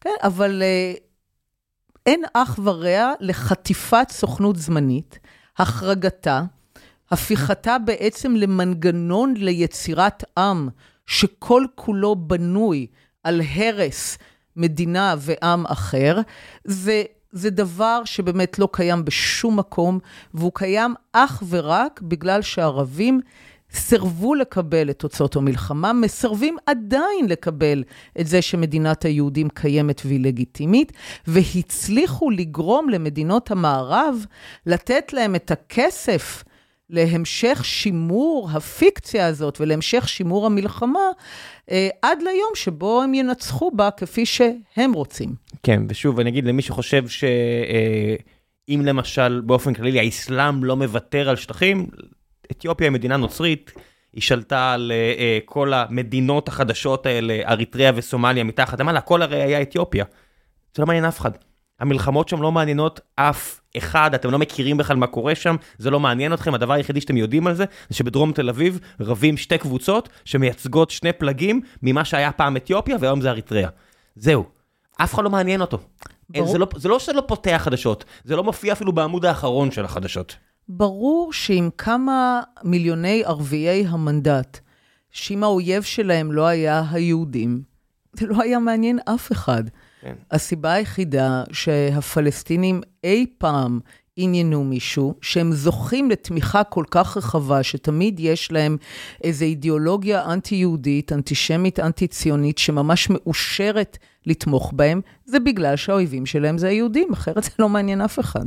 כן, את יודעת, מתישהו, באמת, זה, זה קצת ההרגשה של am I on crazy pill, את יודעת, יושב, uh, כותב לי איזה בחור ערבי ישראלי, ש, שכתב עכשיו טקסט על, ה, על ההחלטה בהאג, ואומר, הנה, כל המדינות עכשיו קוראות לצדק היסטורי של העמים שהמערב דפק וכל מיני, אבל אחי, כאילו כל הסחר עבדים הטרנס-אטלנטי זה היה ערבים, כן, אתה יודע את זה, אתה, אתה מכיר את הסיפור הזה? אי פעם מישהו בארצות ערב מוכן להרים את היד ולקחת אחריות, וזה לא משהו שקרה לפני מאות שנים, זה קרה עד לפני מאה שנה. הערבים העבירו חלק עצום מהעבדים השחורים לסוחרי עבדים, הם חטפו אותם, רצו, רצחו אותם, אנסו אותם, העבירו אותם בכלובים, הערבים עשו את זה. הערבים עשו את הטבח בארמניה, הם, הם, זאת אומרת, זה, זה לא ייאמן איך יש איזשהו נרטיב של המערב דפק את הערבים.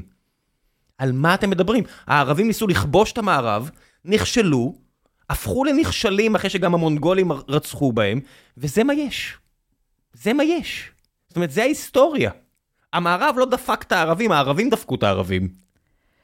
ולכן דווקא, שוב, אם אפילו מנסים, אה, ויש תקווה באזור הזה, זה, זה שברגע שהערבים מצליחים לבנות לעצמם אה, מדינות, חברות, שיוצאות מתקופה ארוכה של נחשלות, של כישלון, ומתחילות להצביע על עולם של הצלחה, אז הן גם באמת אה, נפרדות מאנטי-ציונות.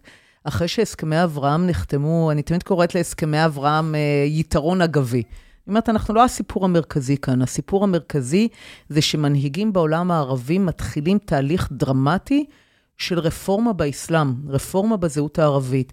כלומר, מאז ה-11 בספטמבר והאביב הערבי והכישלון של האביב הערבי ודאעש, מנהיגים במפרץ הבינו שאם הם לא מייצרים חזון אחר למה זה להיות מוסלמי וערבי, שיכול להתחרות בדאעש, אז הם, הם בסכנה. ו, והם התחילו בתהליך של רפורמה שבונה את האסלאם כרעיון מתון, כרעיון מכליל. ואז באופן טבעי, הם מסתכלים על היהודים, והם כבר לא אומרים צלבנים, קולוניאליסטים, לבנים, אירופאים, גנבים, הם אומרים אברהם, שנקרא.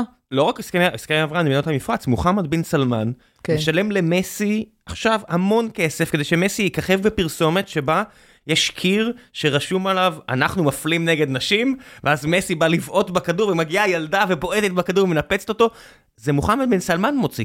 נכון. ערב הסעודית שהייתה הסמל לקיצוניות זה הערבים זה ערב הסעודית שומרת המקומות הקדושים חשוב לה להגיד שהיא מקום חמודי.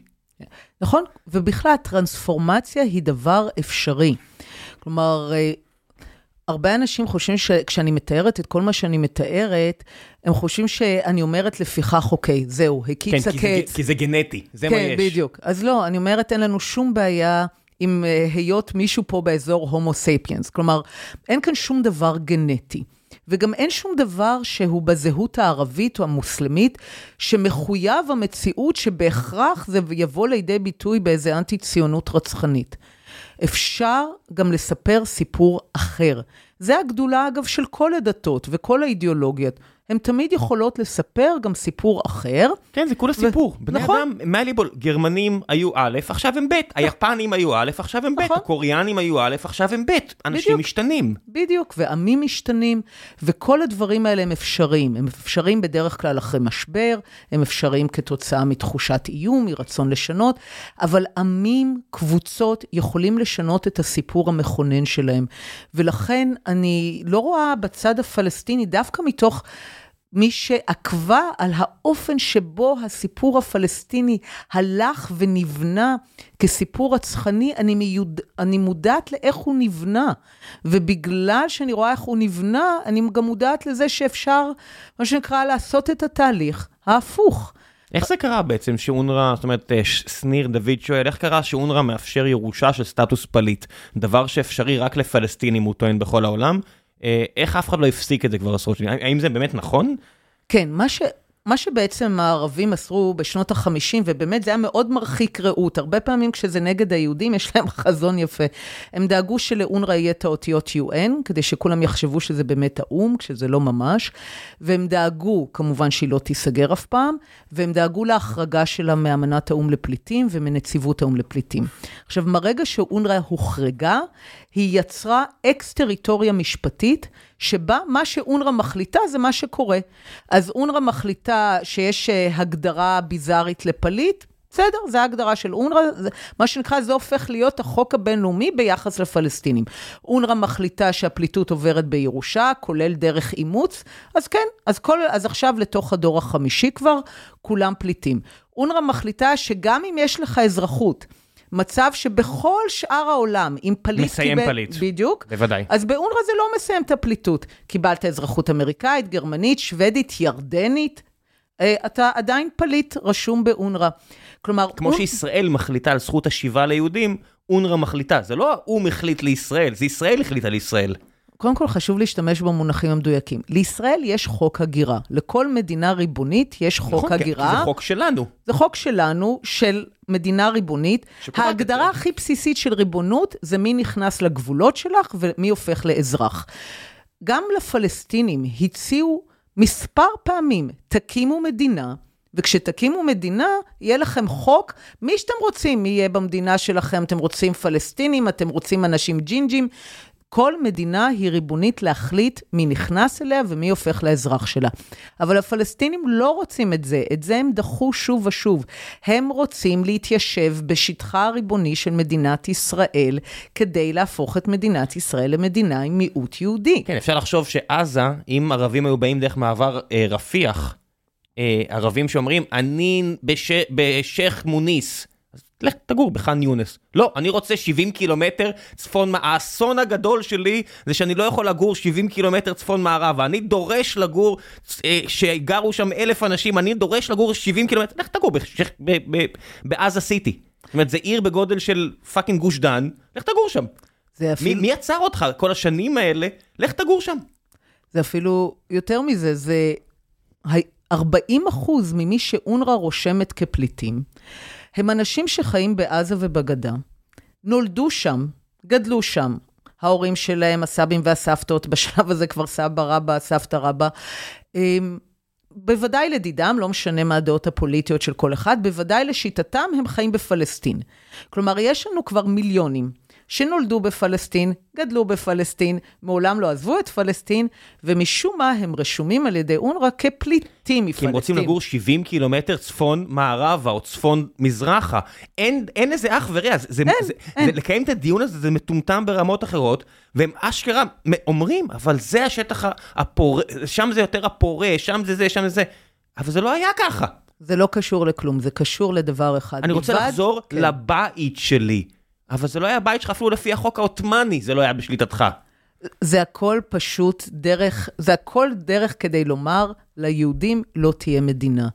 המנגנון הפליטות האינסופי, רעיון השיבה, כולם הם בסוף בשירות הרעיון הגדול יותר, שאסור שליהודים תהיה מדינה. כן. ולכן אונר"א יצא דבר שאין לו אח ורע. שוב, זה לא אונר"א, זה לא משהו עצמאי. הפלסטינים בכך שחטפו את אונר"א, יצרו מנגנון שאין לו אח ורע, שכל המשמעות שלו זה לשמר מלחמה. כתיק פתוח, עד ליום שהמלחמה הזאת תסתיים באופן שהם רוצים. כן, זה כמו עם העבודה הערבית, הרי עבודה ערבית לעומת עבודה יהודית, זה היה חלק מהעניינים של הציונות ושל הערבים פה הרי. אז עכשיו יש טיעונים של אותם uh, חבר'ה שכותבים לי, החבר'ה הערבים ישראלים, שכל הציונות רק התבססה על עבודה ערבית זולה. שוב, מכניסים את עצמם לאיזשהו שטיק של כאילו זה השחורים בארצות הברית, ואני אומר, עובדתית לא, כי אנחנו לא מדינה אגררית במיוחד, זה לא שאנחנו תלויים פה, בסדר, אז הבנייה הייתה יותר יקרה, אז הדירה הבלתי אפשרית לקנייה בתל אביב הייתה טיפה יותר בלתי אפשרית, ועכשיו כאילו המלחמה היא, אתם חייבים אותנו כעבודה, אבל אנחנו לא רוצים, רוצים אתכם כעובדים, אתם חייבים לקחת אותנו כעבודה. אגב, הם אומרים גם בהקשר הזה דבר והיפוכו, שהציונות התבססה על כוח עבודה ערבי, או שהציונות הייתה גזענית כי התעקשה על עבודה עברית. כן, למשל, כך, כך או אחרת, ושוב, צריך להפסיק להקשיב לטיעונים הספציפיים. זה כמו עם רצח עם, זה כמו עם אפרטהייד, זה כמו עם זה. הטעות שאנחנו עושים כבר עשרות שנים, זה לחשוב שבאמת הטיעונים הספציפיים הם הבעיה. אז אנחנו באים ומראים שופטים ערבים, ושערביי ישראל הם אזרחים, ואנחנו לא מבינים שהמטרה היא לא באמת לקיים דיון ענייני על מה, איך נראית אזרחות ערבית בישראל. המטרה היא לייצר... לייצר משהו, אני קראתי לזו אסטרטגיית השלטים, כי אתה רואה את זה בשלטים בהפגנות אנטי-ישראליות.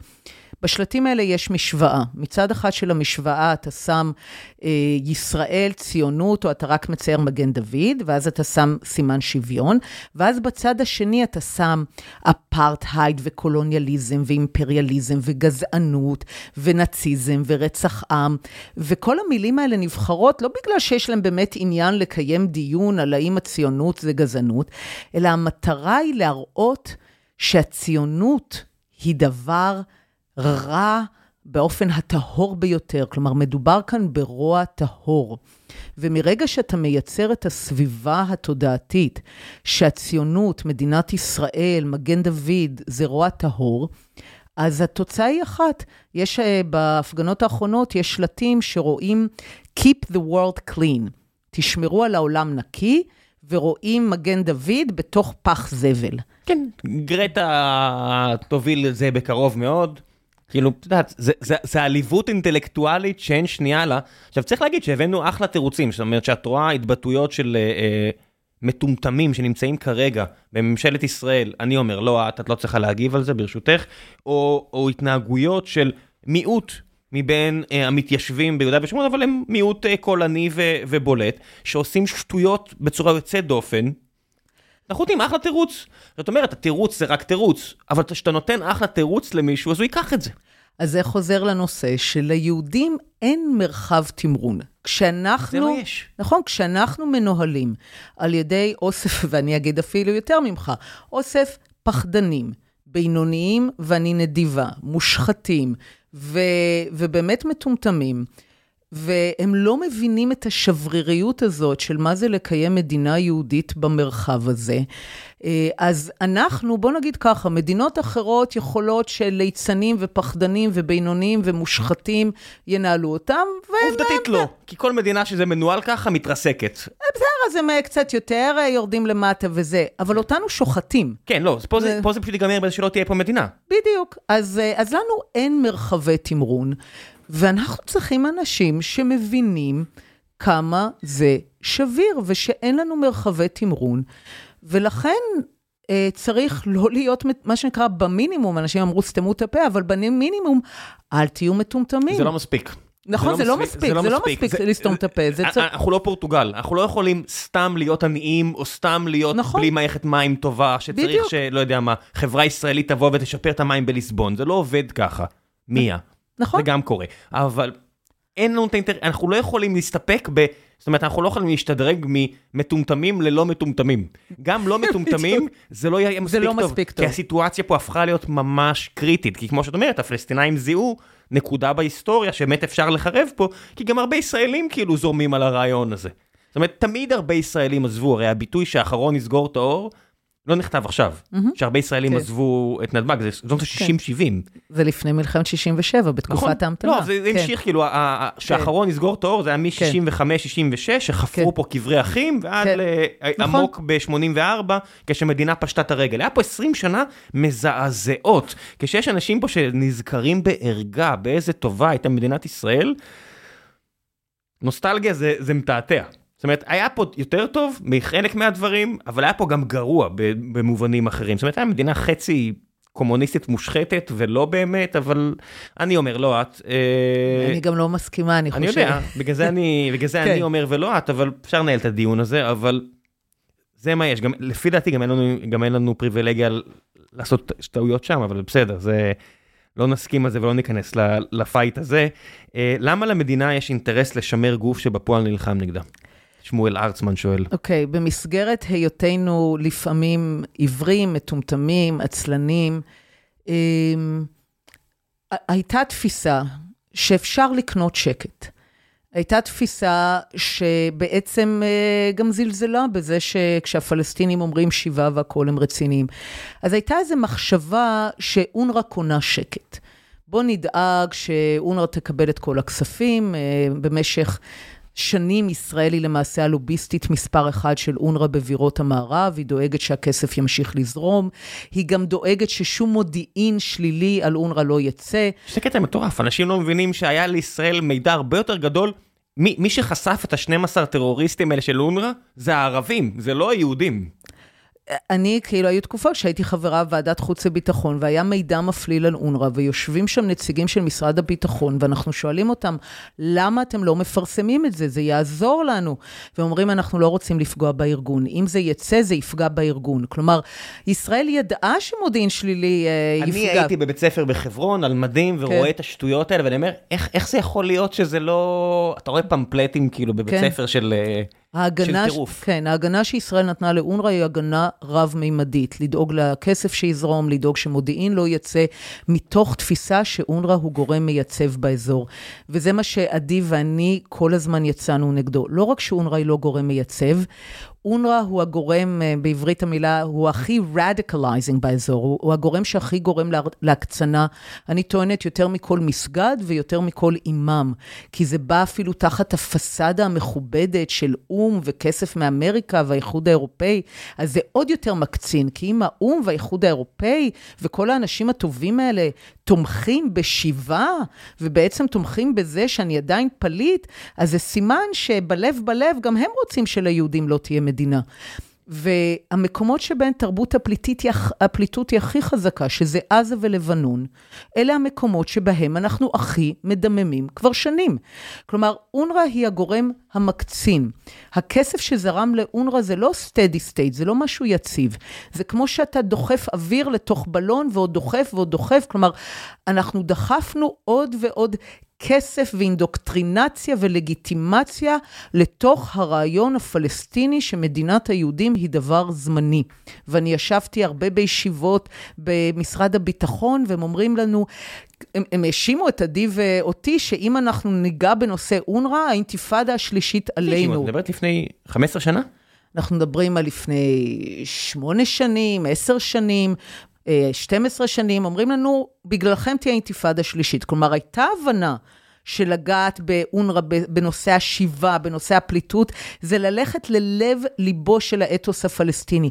אבל תמיד הייתה מחשבה, בוא, בוא לא ניגע בזה, בוא לא ניגע בזה, שלא יתפוצץ לנו. ואני אומרת להפך, תפוצץ כשזה קטן, ואל תמשיך, אה, מה שנקרא, לתת לזה עוד ועוד ועוד, עד שזה מתפוצץ כשזה ענק. צה"ל שכנע את עצמו שהבעיה היא, אה, שלא רק הבעיה המדינית היא בלתי פתירה, שהבעיה הצבאית היא בלתי פתירה. וזה אחד הדברים הבאמת אה, הזויים, כי אתה לא מתמודד פה עם איזה... לא, זה נורא. אני נפגשת עכשיו, נגיד... צה"ל עם- הכין תוכניות תקיפה לאיראן, כן. לפי פרסומים זרים, במשך שנים, אבל לא היה לו תוכנית לכיבוש עזה. לגמרי, וגם אתה, אני מדברת עכשיו עם חיילים שיוצאים מעזה, הם מדברים על המנהרות, הם אומרים, עינת, זו עבודת נמלים. נמלים, זה, זה פיר, פיר, בית, בית. כלומר, כל הכסף הזה, המיליארדים מקטר, המיליארדים מאונר"א, שזרם לתוך המנהרות האלה, זה, זה לא משהו שהוא קבוע, זה הולך ונבנה, ואחרי זה צריך להשקיע כמות פסיכית של עבודה וקורבנות כדי להתחיל לפרק את מאות זה. חיי אדם בשביל להילחם בזה. נכון, ו- ואותו דבר עם אונר"א, עדי ואני היינו יוצאים מפגישות עם עוד איזה שגריר אירופאי מרוצה מעצמו, והייתי פונה לעדי והייתי אומרת לו, אלוהים, כאילו, אנחנו צריכים לפרק מגדל של שקרים. שנבנה במקרה הטוב על פני עשרות שנים, לפרק את שקר שהם פליטים, לפרק את השקר שיש להם זכות שיבה. כאילו, ממש לש- שקר אחרי שקר. היה לי פה, זה... יצאה לי את הזכות אה, לשבת עם שגריר האיחוד האירופי פה. אז ברור שמה שהוא אמר למיקרופון זה לא מה שהוא אמר מחוץ למיקרופון, אני לא אשרוף אותו לגמרי, אבל בגדול מה שכאילו נאמר בין השורות זה אתם מטומטמים, אתם, לא, אתם עושים אפס דיפלומטיה, ואתם מאשימים אותנו, אני לא מבין מה אתם שונאים אותנו, אנחנו צריכים לעשות את העבודה שלנו בתור דיפלומטים, כי לנו יש גם אנשים בספרד ואיטליה וגרמניה שלא רואים את המציאות, אז תעשו דיפלומטיה. אבל הוא אומר, אתם לא עושים בכלל דיפלומטיה, אתם רק מנתבים את כל האש נגדנו. נכון, וגם, ושוב, צריך לזכור, הפלסטינים... לא, אני הבנתי אני מבינה, השורות, אני לא רוצה בסדר. לשרוף אותו, זה בכל לא, זאת לא, שגריר, זה ואני לא רוצה בסדר, לצאת לא. נקניק, אבל אני מבין מהשיחה איתו, בסדר, אם כן. הבנתי לא נכון, אני מצטער, ידה ידה ידה. בסדר, אבל הפלסטינים הם בני הברית הכי טובים שלנו. הדיפלומטיה שלנו אמורה להיות הכי קלה בעולם. כל הזמן להגיד, אנחנו באמת, רק שתהיה להם מדינה, רק שישלטו בעצמם, רק אלה הדברים שהם צריכים להגיד. סיום 100 שנים, מלחמת 100 שנים בציונות. כלומר, אנחנו יכולים לנהל דיפלומטיה כל כך הרבה יותר חכמה ומתוחכמת. אני עכשיו הייתי בגרמניה, בברלין, אורחת של השגריר, כדי להעלות את נושא אונר"א על סדר היום. מה שנקרא, למרות שישראל עדיין המשיכה להגן על אונר"א, זה היה לפני השבוע האחרון, הוא אמר, עינת תבואי, אני אתן לך גיבוי. אני יושבת שם עם אה, חבר פרלמנט גרמני, אוהד ישראל, הוא אומר, אני מסכים עם כל מה שאת אומרת.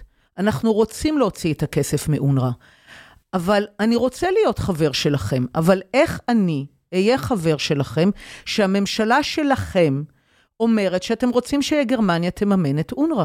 מה זה רוצה?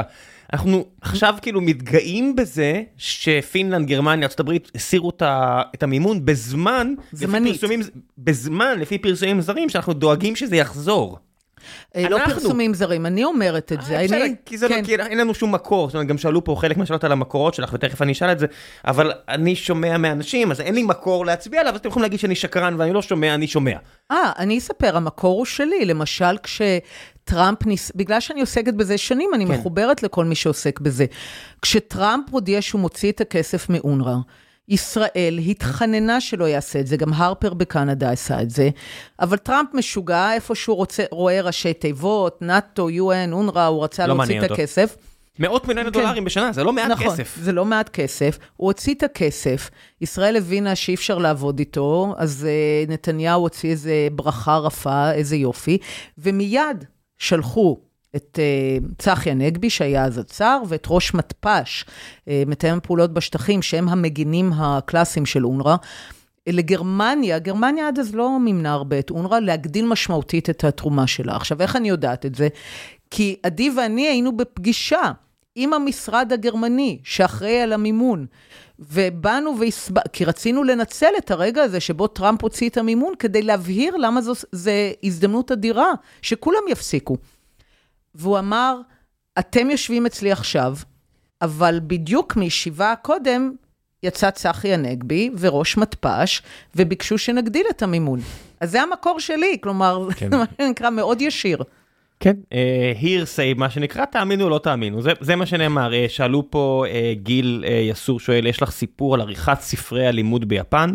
לא מצאתי שום אזכור על זה באינטרנט, מה המקור? המקור הוא ספר בשם Embracing Defeat של ג'ון דאואר. זה הספר שליווה אותי בחודשים האחרונים, על האופן שבו האמריקאים אה, ניהלו את הכיבוש ביפן כדי להפוך את יפן למדינה החביבה שאנחנו מכירים היום. וכן, הסיפור על אה, ספרי הלימוד הוא סיפור מטורף, כי במשך שנים לא רציתי לעסוק בספרי הלימוד של אונר"א, כי תמיד הסברתי שזה לא הספרים. גם אם מחר אתה נותן להם את מקראות ישראל לכיתה א' ואת הספר אחרי, הכי פרו-ציוני לא, בעולם, אני, לא רוצה לילד שלי את מקראות ישראל לכיתה א', רוצה שאני אביא את זה להם? זה בעיה, אנחנו גם צריכים לשנות את הספרים שלנו אם אפשר על הדרך. כן, אמרתי, אבל גם תביא להם את הספר הכי פרו-ישראלי, פרו-ציוני, בגלל שהמורים הם, הם פלסטינים, בני פלסטינים, תומכי מן הנהר ועד הים, הם פשוט ייכנסו לכיתה ויגידו, ילדים, אתם יודעים, הספרים היפים החדשים שקיבלתם מאירופה, תסגרו אותם, שימו אותם בתיק, ובואו אני אספר לכם על פלסטין שהייתה וגנבו אותה. אז לכן ספרי הלימוד בעיניי הם רק סימפטום. אבל כשקראתי על מה שהאמריקאים עשו ביפן, אמרתי, אה, זה מתחיל להיות מעניין. כי מה שהאמריקאים עשו ביפן בזמן הכיבוש, הם, אה, הם לא נתנו ספרים חדשים ליפנים. הם לקחו, הם, המורים היפנים והתלמידים היפנים בעצמם, נדרשו לקחת את ספרי הלימוד הקיימים מזמן המלחמה, ולעבור עם מרקר שחור על כל אזכור של, אה, של דבר, מה שנקרא, של אידיאולוגיה של היפן. מיליטריזם היפני, כן. כן, או היפנים כגזע עליון, או התאבדות למען הקיסר, או אימפריה יפנית תחת ש- שליטת הגזע העליון. ואחרי שהם עברו על כל המילים האלה במרקר שחור, הם היו צריכים להחזיק את זה מול האור. ואם עדיין אפשר היה לקרוא את המילים, הם היו צריכים לעבור שוב עם מרקר שחור. ולא נשאר הרבה מהספרים. אבל דור שלם של ילדים יפנים זוכר את הרגע הזה כרגע מכונן, שבו היה ברור שהאידיאולוגיה הישנה מתה. וזה לא אקט נחמד, צריך להגיד שמישהו שומע את זה ואומר, זה לא נחמד. כן, ארה"ב גם הכריחה את יפן אה, לפתוח את המסחר אה, כשהאדמירל האמריקאי עומד שם מחוץ לחופים ואומר להם, תפתחו את המסחר, וזה פותח מהשנה של עוינות שנגמרת. כן, סבבה, היסטוריה לא נחמדה, בני אדם זה לא בריות נחמדות במיוחד, אבל זה עבד. יפן היא מדינה מש, מושלמת עכשיו, חוץ מהעניין של הילודה, באמת מדינה מושלמת, פנטסטית, עבד. כן, אני גם uh, במשך כל השנים שבהם פרק, uh, נפגשתי עם הרבה מאוד uh, אירופאים ומערבים, התחלתי להבדיל בין מה שאני קוראת uh, לעשות טוב ולהרגיש טוב. כי להרגיש טוב זה להגיד הפלסטינים המסכנים, ולתת להם כסף, ולתרום לאונר"א, ואתה מרגיש נורא טוב. ופגשתי המון דיפלומטים אירופאים, ערבים, שמרגישים נורא טוב עם עצמם על כל הכסף הזה שהם שולחים לאונר"א, אבל זה לא עושה טוב. כמו שאני מקווה שכבר ביססנו. והייתי אומרת להם, אם אתם באמת רוצים לעשות טוב, ולא רק להרגיש טוב, לעשות טוב הרבה פעמים דורש לעשות דברים שלא מרגישים טוב. זה נכון לגבי הורות, זה נכון לגבי אה, ניהול מדינה, זה נכון לגבי הרבה דברים. כדי לעשות טוב, אתה לפעמים צריך לעשות דברים שלא מרגישים טוב. אני זוכרת, ישבתי... זה לא מרגישים טוב, שהם לא נחמדים. הם, הם, הם באמת אובייקטיביים, דברים לא נחמדים. מה לעשות, הרבה אה, פעמים כן, המציאות אבל היא לא הם- נחמדה. אבל בסוף הם דווקא מובילים לדברים מאוד נחמדים ומאוד טובים. ואני זוכרת שישבתי לא מזמן בנורבגיה, גם כאורחת השגרירות, וכמו שאתה מאמין, הנורבגים עדיין מאוד קשורים לאוסלו, ואמרתי להם, תראו, אתם רוצים באמת סוף סוף להצליח? אתם רוצים באמת שיהיה שלום? אז אתם צריכים לעשות דברים שלא מרגישים טוב. אתם צריכים להגיד לפלסטינים, מלחמת 48 הסתיימה. ובהינתן שהמטרה שלכם במלחמה הזאת הייתה שליהודים לא תהיה מדינה, הפסדתם. יש מצב שהאמריקאים קצת מבינים את זה, אני חושב. אני לא יודע עד כמה זמן זה יחזיק, אבל אני חושב שהם עושים את זה לשני הכיוונים. הם מצד אחד מטילים סנקציות על כמה אה, מתיישבים, מתנחלים שנתפסו אה, מול עדשות המצלמה עושים אה, בעיות, מי שחושב שזה פיקציה מוזמן ללכת לעשות חמוצים. ומצד שני, הם מבטלים את המימון לאונר"א. כמה זה יחזיק אם שנה מהיום הם שוב ייתנו לישראל לעשות מה שהיא רוצה ביהודה ושומרון ושוב יזרימו כסף לאונר"א? כנראה שכן, אבל יש פה איזושהי נקודה בזמן בהיסטוריה שהיא אשכרה פתח למשהו טוב אחרי כל כך הרבה רע. אני מאוד מאוד מקווה, אבל לכן גם אני... סלים צ'אנסס, כן. אבל לא, תראה, זה צריך, אנחנו גם סלים צ'אנסס, we'll take slim chances, מה שנקרא. זה מה יש. אבל אה, כן, אבל אה, לכן לי חשוב, לכן אני מדברת כל כך הרבה בתקופה האחרונה, כי אני רוצה שמתוך הרגע הזה נלך סוף סוף לכיוון אחר. אתה יודע, יש אנשים שאומרים לי, אז מה, אז אם אונר"א תבוטל, אז מחר הפלסטינים שוחרי שלום? נ- נתנאל בולג למשל, שהוא איש מאוד ערכי ונהדר, שגם היה פה, הוא אומר, אוקיי, זה ארגון רקוב, אבל הוא מובנה עמוק כל כך בחברה הפלסטינית, איך החברה שם תשתקם אם הוא יבוטל? אה, אז, אז זה הפוך, כלומר, אם הארגון יבוטל, יש סוף סוף סיכוי לשיקום. בטוח אם הוא ממשיך להתקיים, והוא ממשיך להתקיים לטובת הנצחת הפליטות, ובעצם אם המסר הזה שומר לפלסטינים, בניגוד לכל עשרות מיליוני הפליטים, אתם לא צריכים להמשיך הלאה בחייכם, אתם לא צריכים אה, לקבל שהמלחמה נגמרה, אתם יכולים להמשיך לחיות במין מצב זמני מתמשך כזה, present continuous, עד ליום שישראל לא תתקיים עוד, זה הדבר שמונע את ה... להתקדם, שמונע את השיקום. אם הם סוף סוף ישמעו את מה ששמעו כל הפליטים האחרים בעולם, זה טרגי, זה עצוב, אבל המלחמה נגמרה, אלה התוצאות, תמשיכו הלאה בחייכם, תבנו משהו. תפסיקו לחשוב שישראל לא תתקיים, זה בכלל ייתן סיכוי שואלים לשיקום. פה גם על, uh, uh, בטוויטר, שואלים uh, הטענה המרכזית שלך היא שזכות השיבה היא המכשול הבלתי עביר לשתי מדינות ובאשמת הצד הפלסטיני.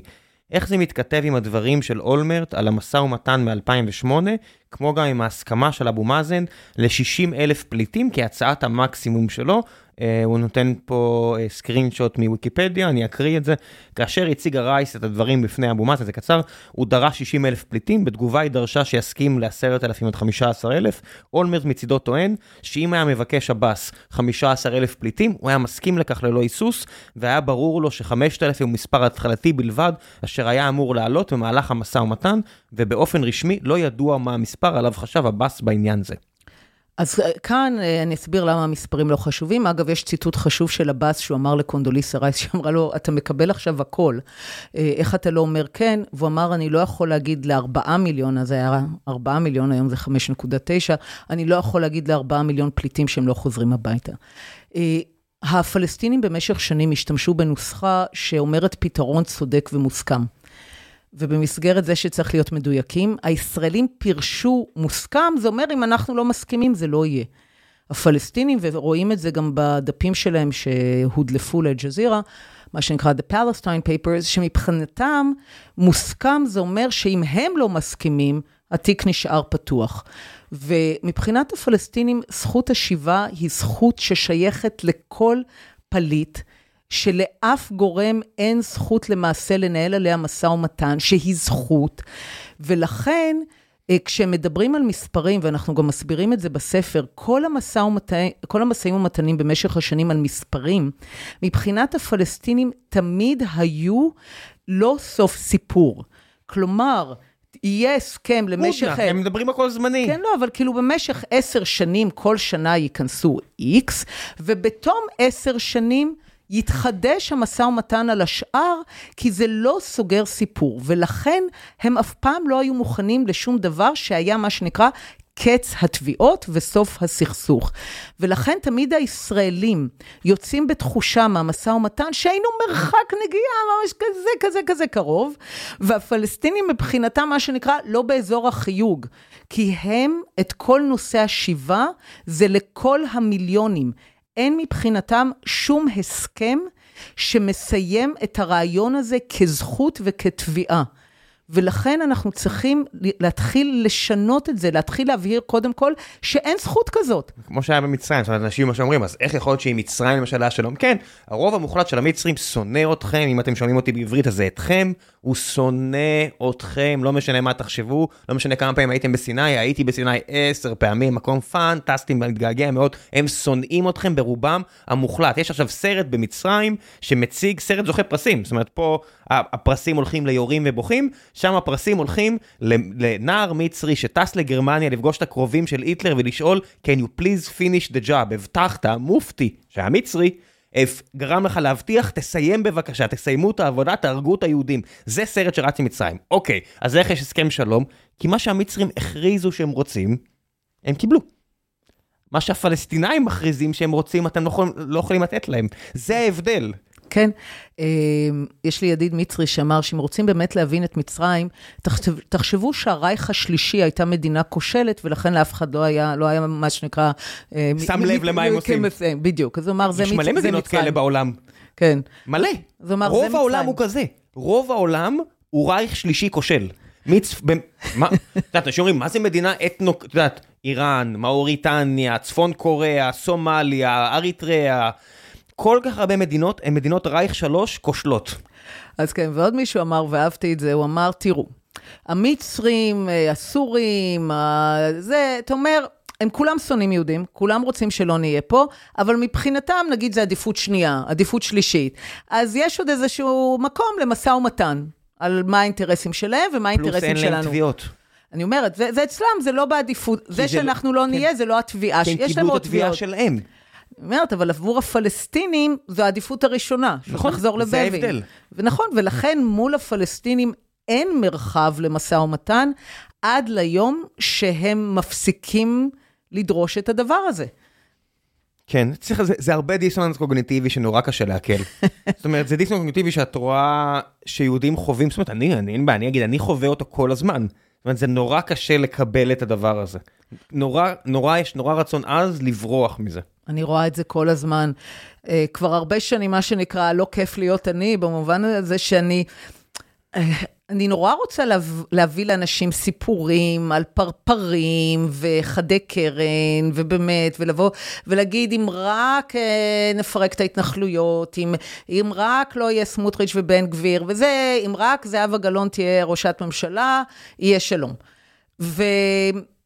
ואחד המאמרים הראשונים שכתבתי, זה היה מאמר כמעט ברמה האישית שאומר, שהקושי הכי גדול שלי היה להבין שכאשת שמאל, שוחרת שלום, מי שמוכנה לחלוקת הארץ, שמבחינת הפלסטינים, אני גם לא נחמדה. כלומר, כי כל עוד איפשהו בקצה... כי את ציונית. בדיוק. זהו, נגמר. זהו, כי ברגע שאני רוצה שליהודים תהיה מדינה איפשהו במרחב הזה, אז נגמר, אז אני לא בסדר, אני לא נחמדה. ו, וזה היה, כמו שאמרת, זה היה גם כמעט תהליך אה, אישי-רגשי. זה כמעט? זה היה תהליך אישי רגשי, אני בטוח. נכון, להבין שמנקודת מבטם, מה, ש, מה שאני קוראת פשרה ולהיות אדם טוב ושוחר שלום, מבחינתם, אני רוצה את רעתם. אני, אני לא אדם נחמד, אני לא שונה מכל אה, מה שנקרא המתנחל הכי קיצוני. כולנו מבחינתם, ברגע שאנחנו רוצים שליהודים תהיה מדינה, כולנו אותו דבר. את מתנחלת הכי קיצונית.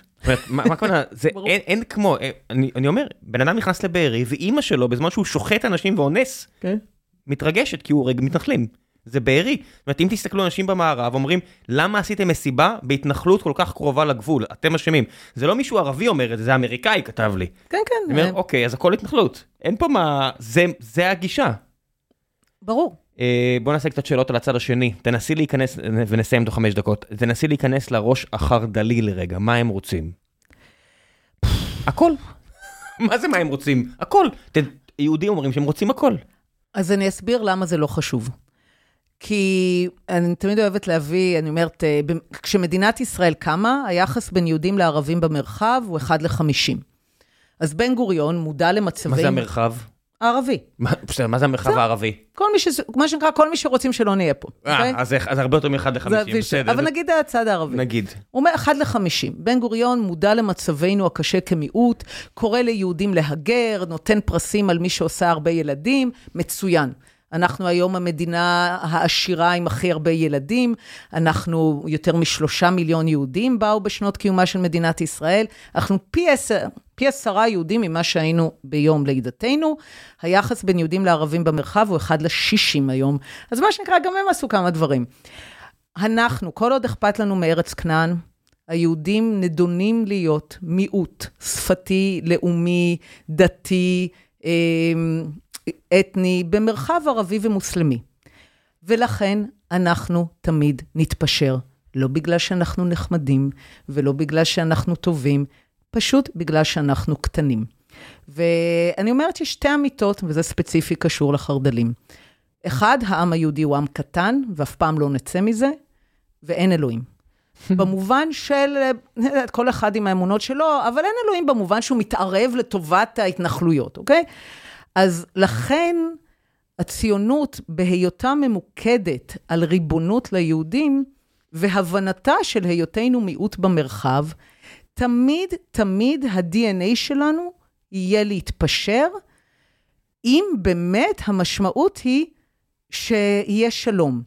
עכשיו, בגלל שאנחנו כל כך רוצים שיניחו לנו לנפשנו, הייתי לא מזמן בהרצאה בלוס אנג'לס, בא אליי מישהו מתעשיית הסרטים, אומר, תראי, הפלסטינים ברחובות שלנו, יש להם יופי של uh, סיסמאות, From the river to the sea, free free Palestine, אינתיפאדה revolution, הוא אומר, זה מאוד כזה מלהיב, הוא אומר, אנחנו רק יושבים כאלה, מה שנקרא, מסכנים, שרים עם ישראל חי, הוא אומר, יש לי בשבילנו, uh, יש לי uh, סיסמה, אני אומרת לו, נו, בבקשה, הוא אומר, leave us alone.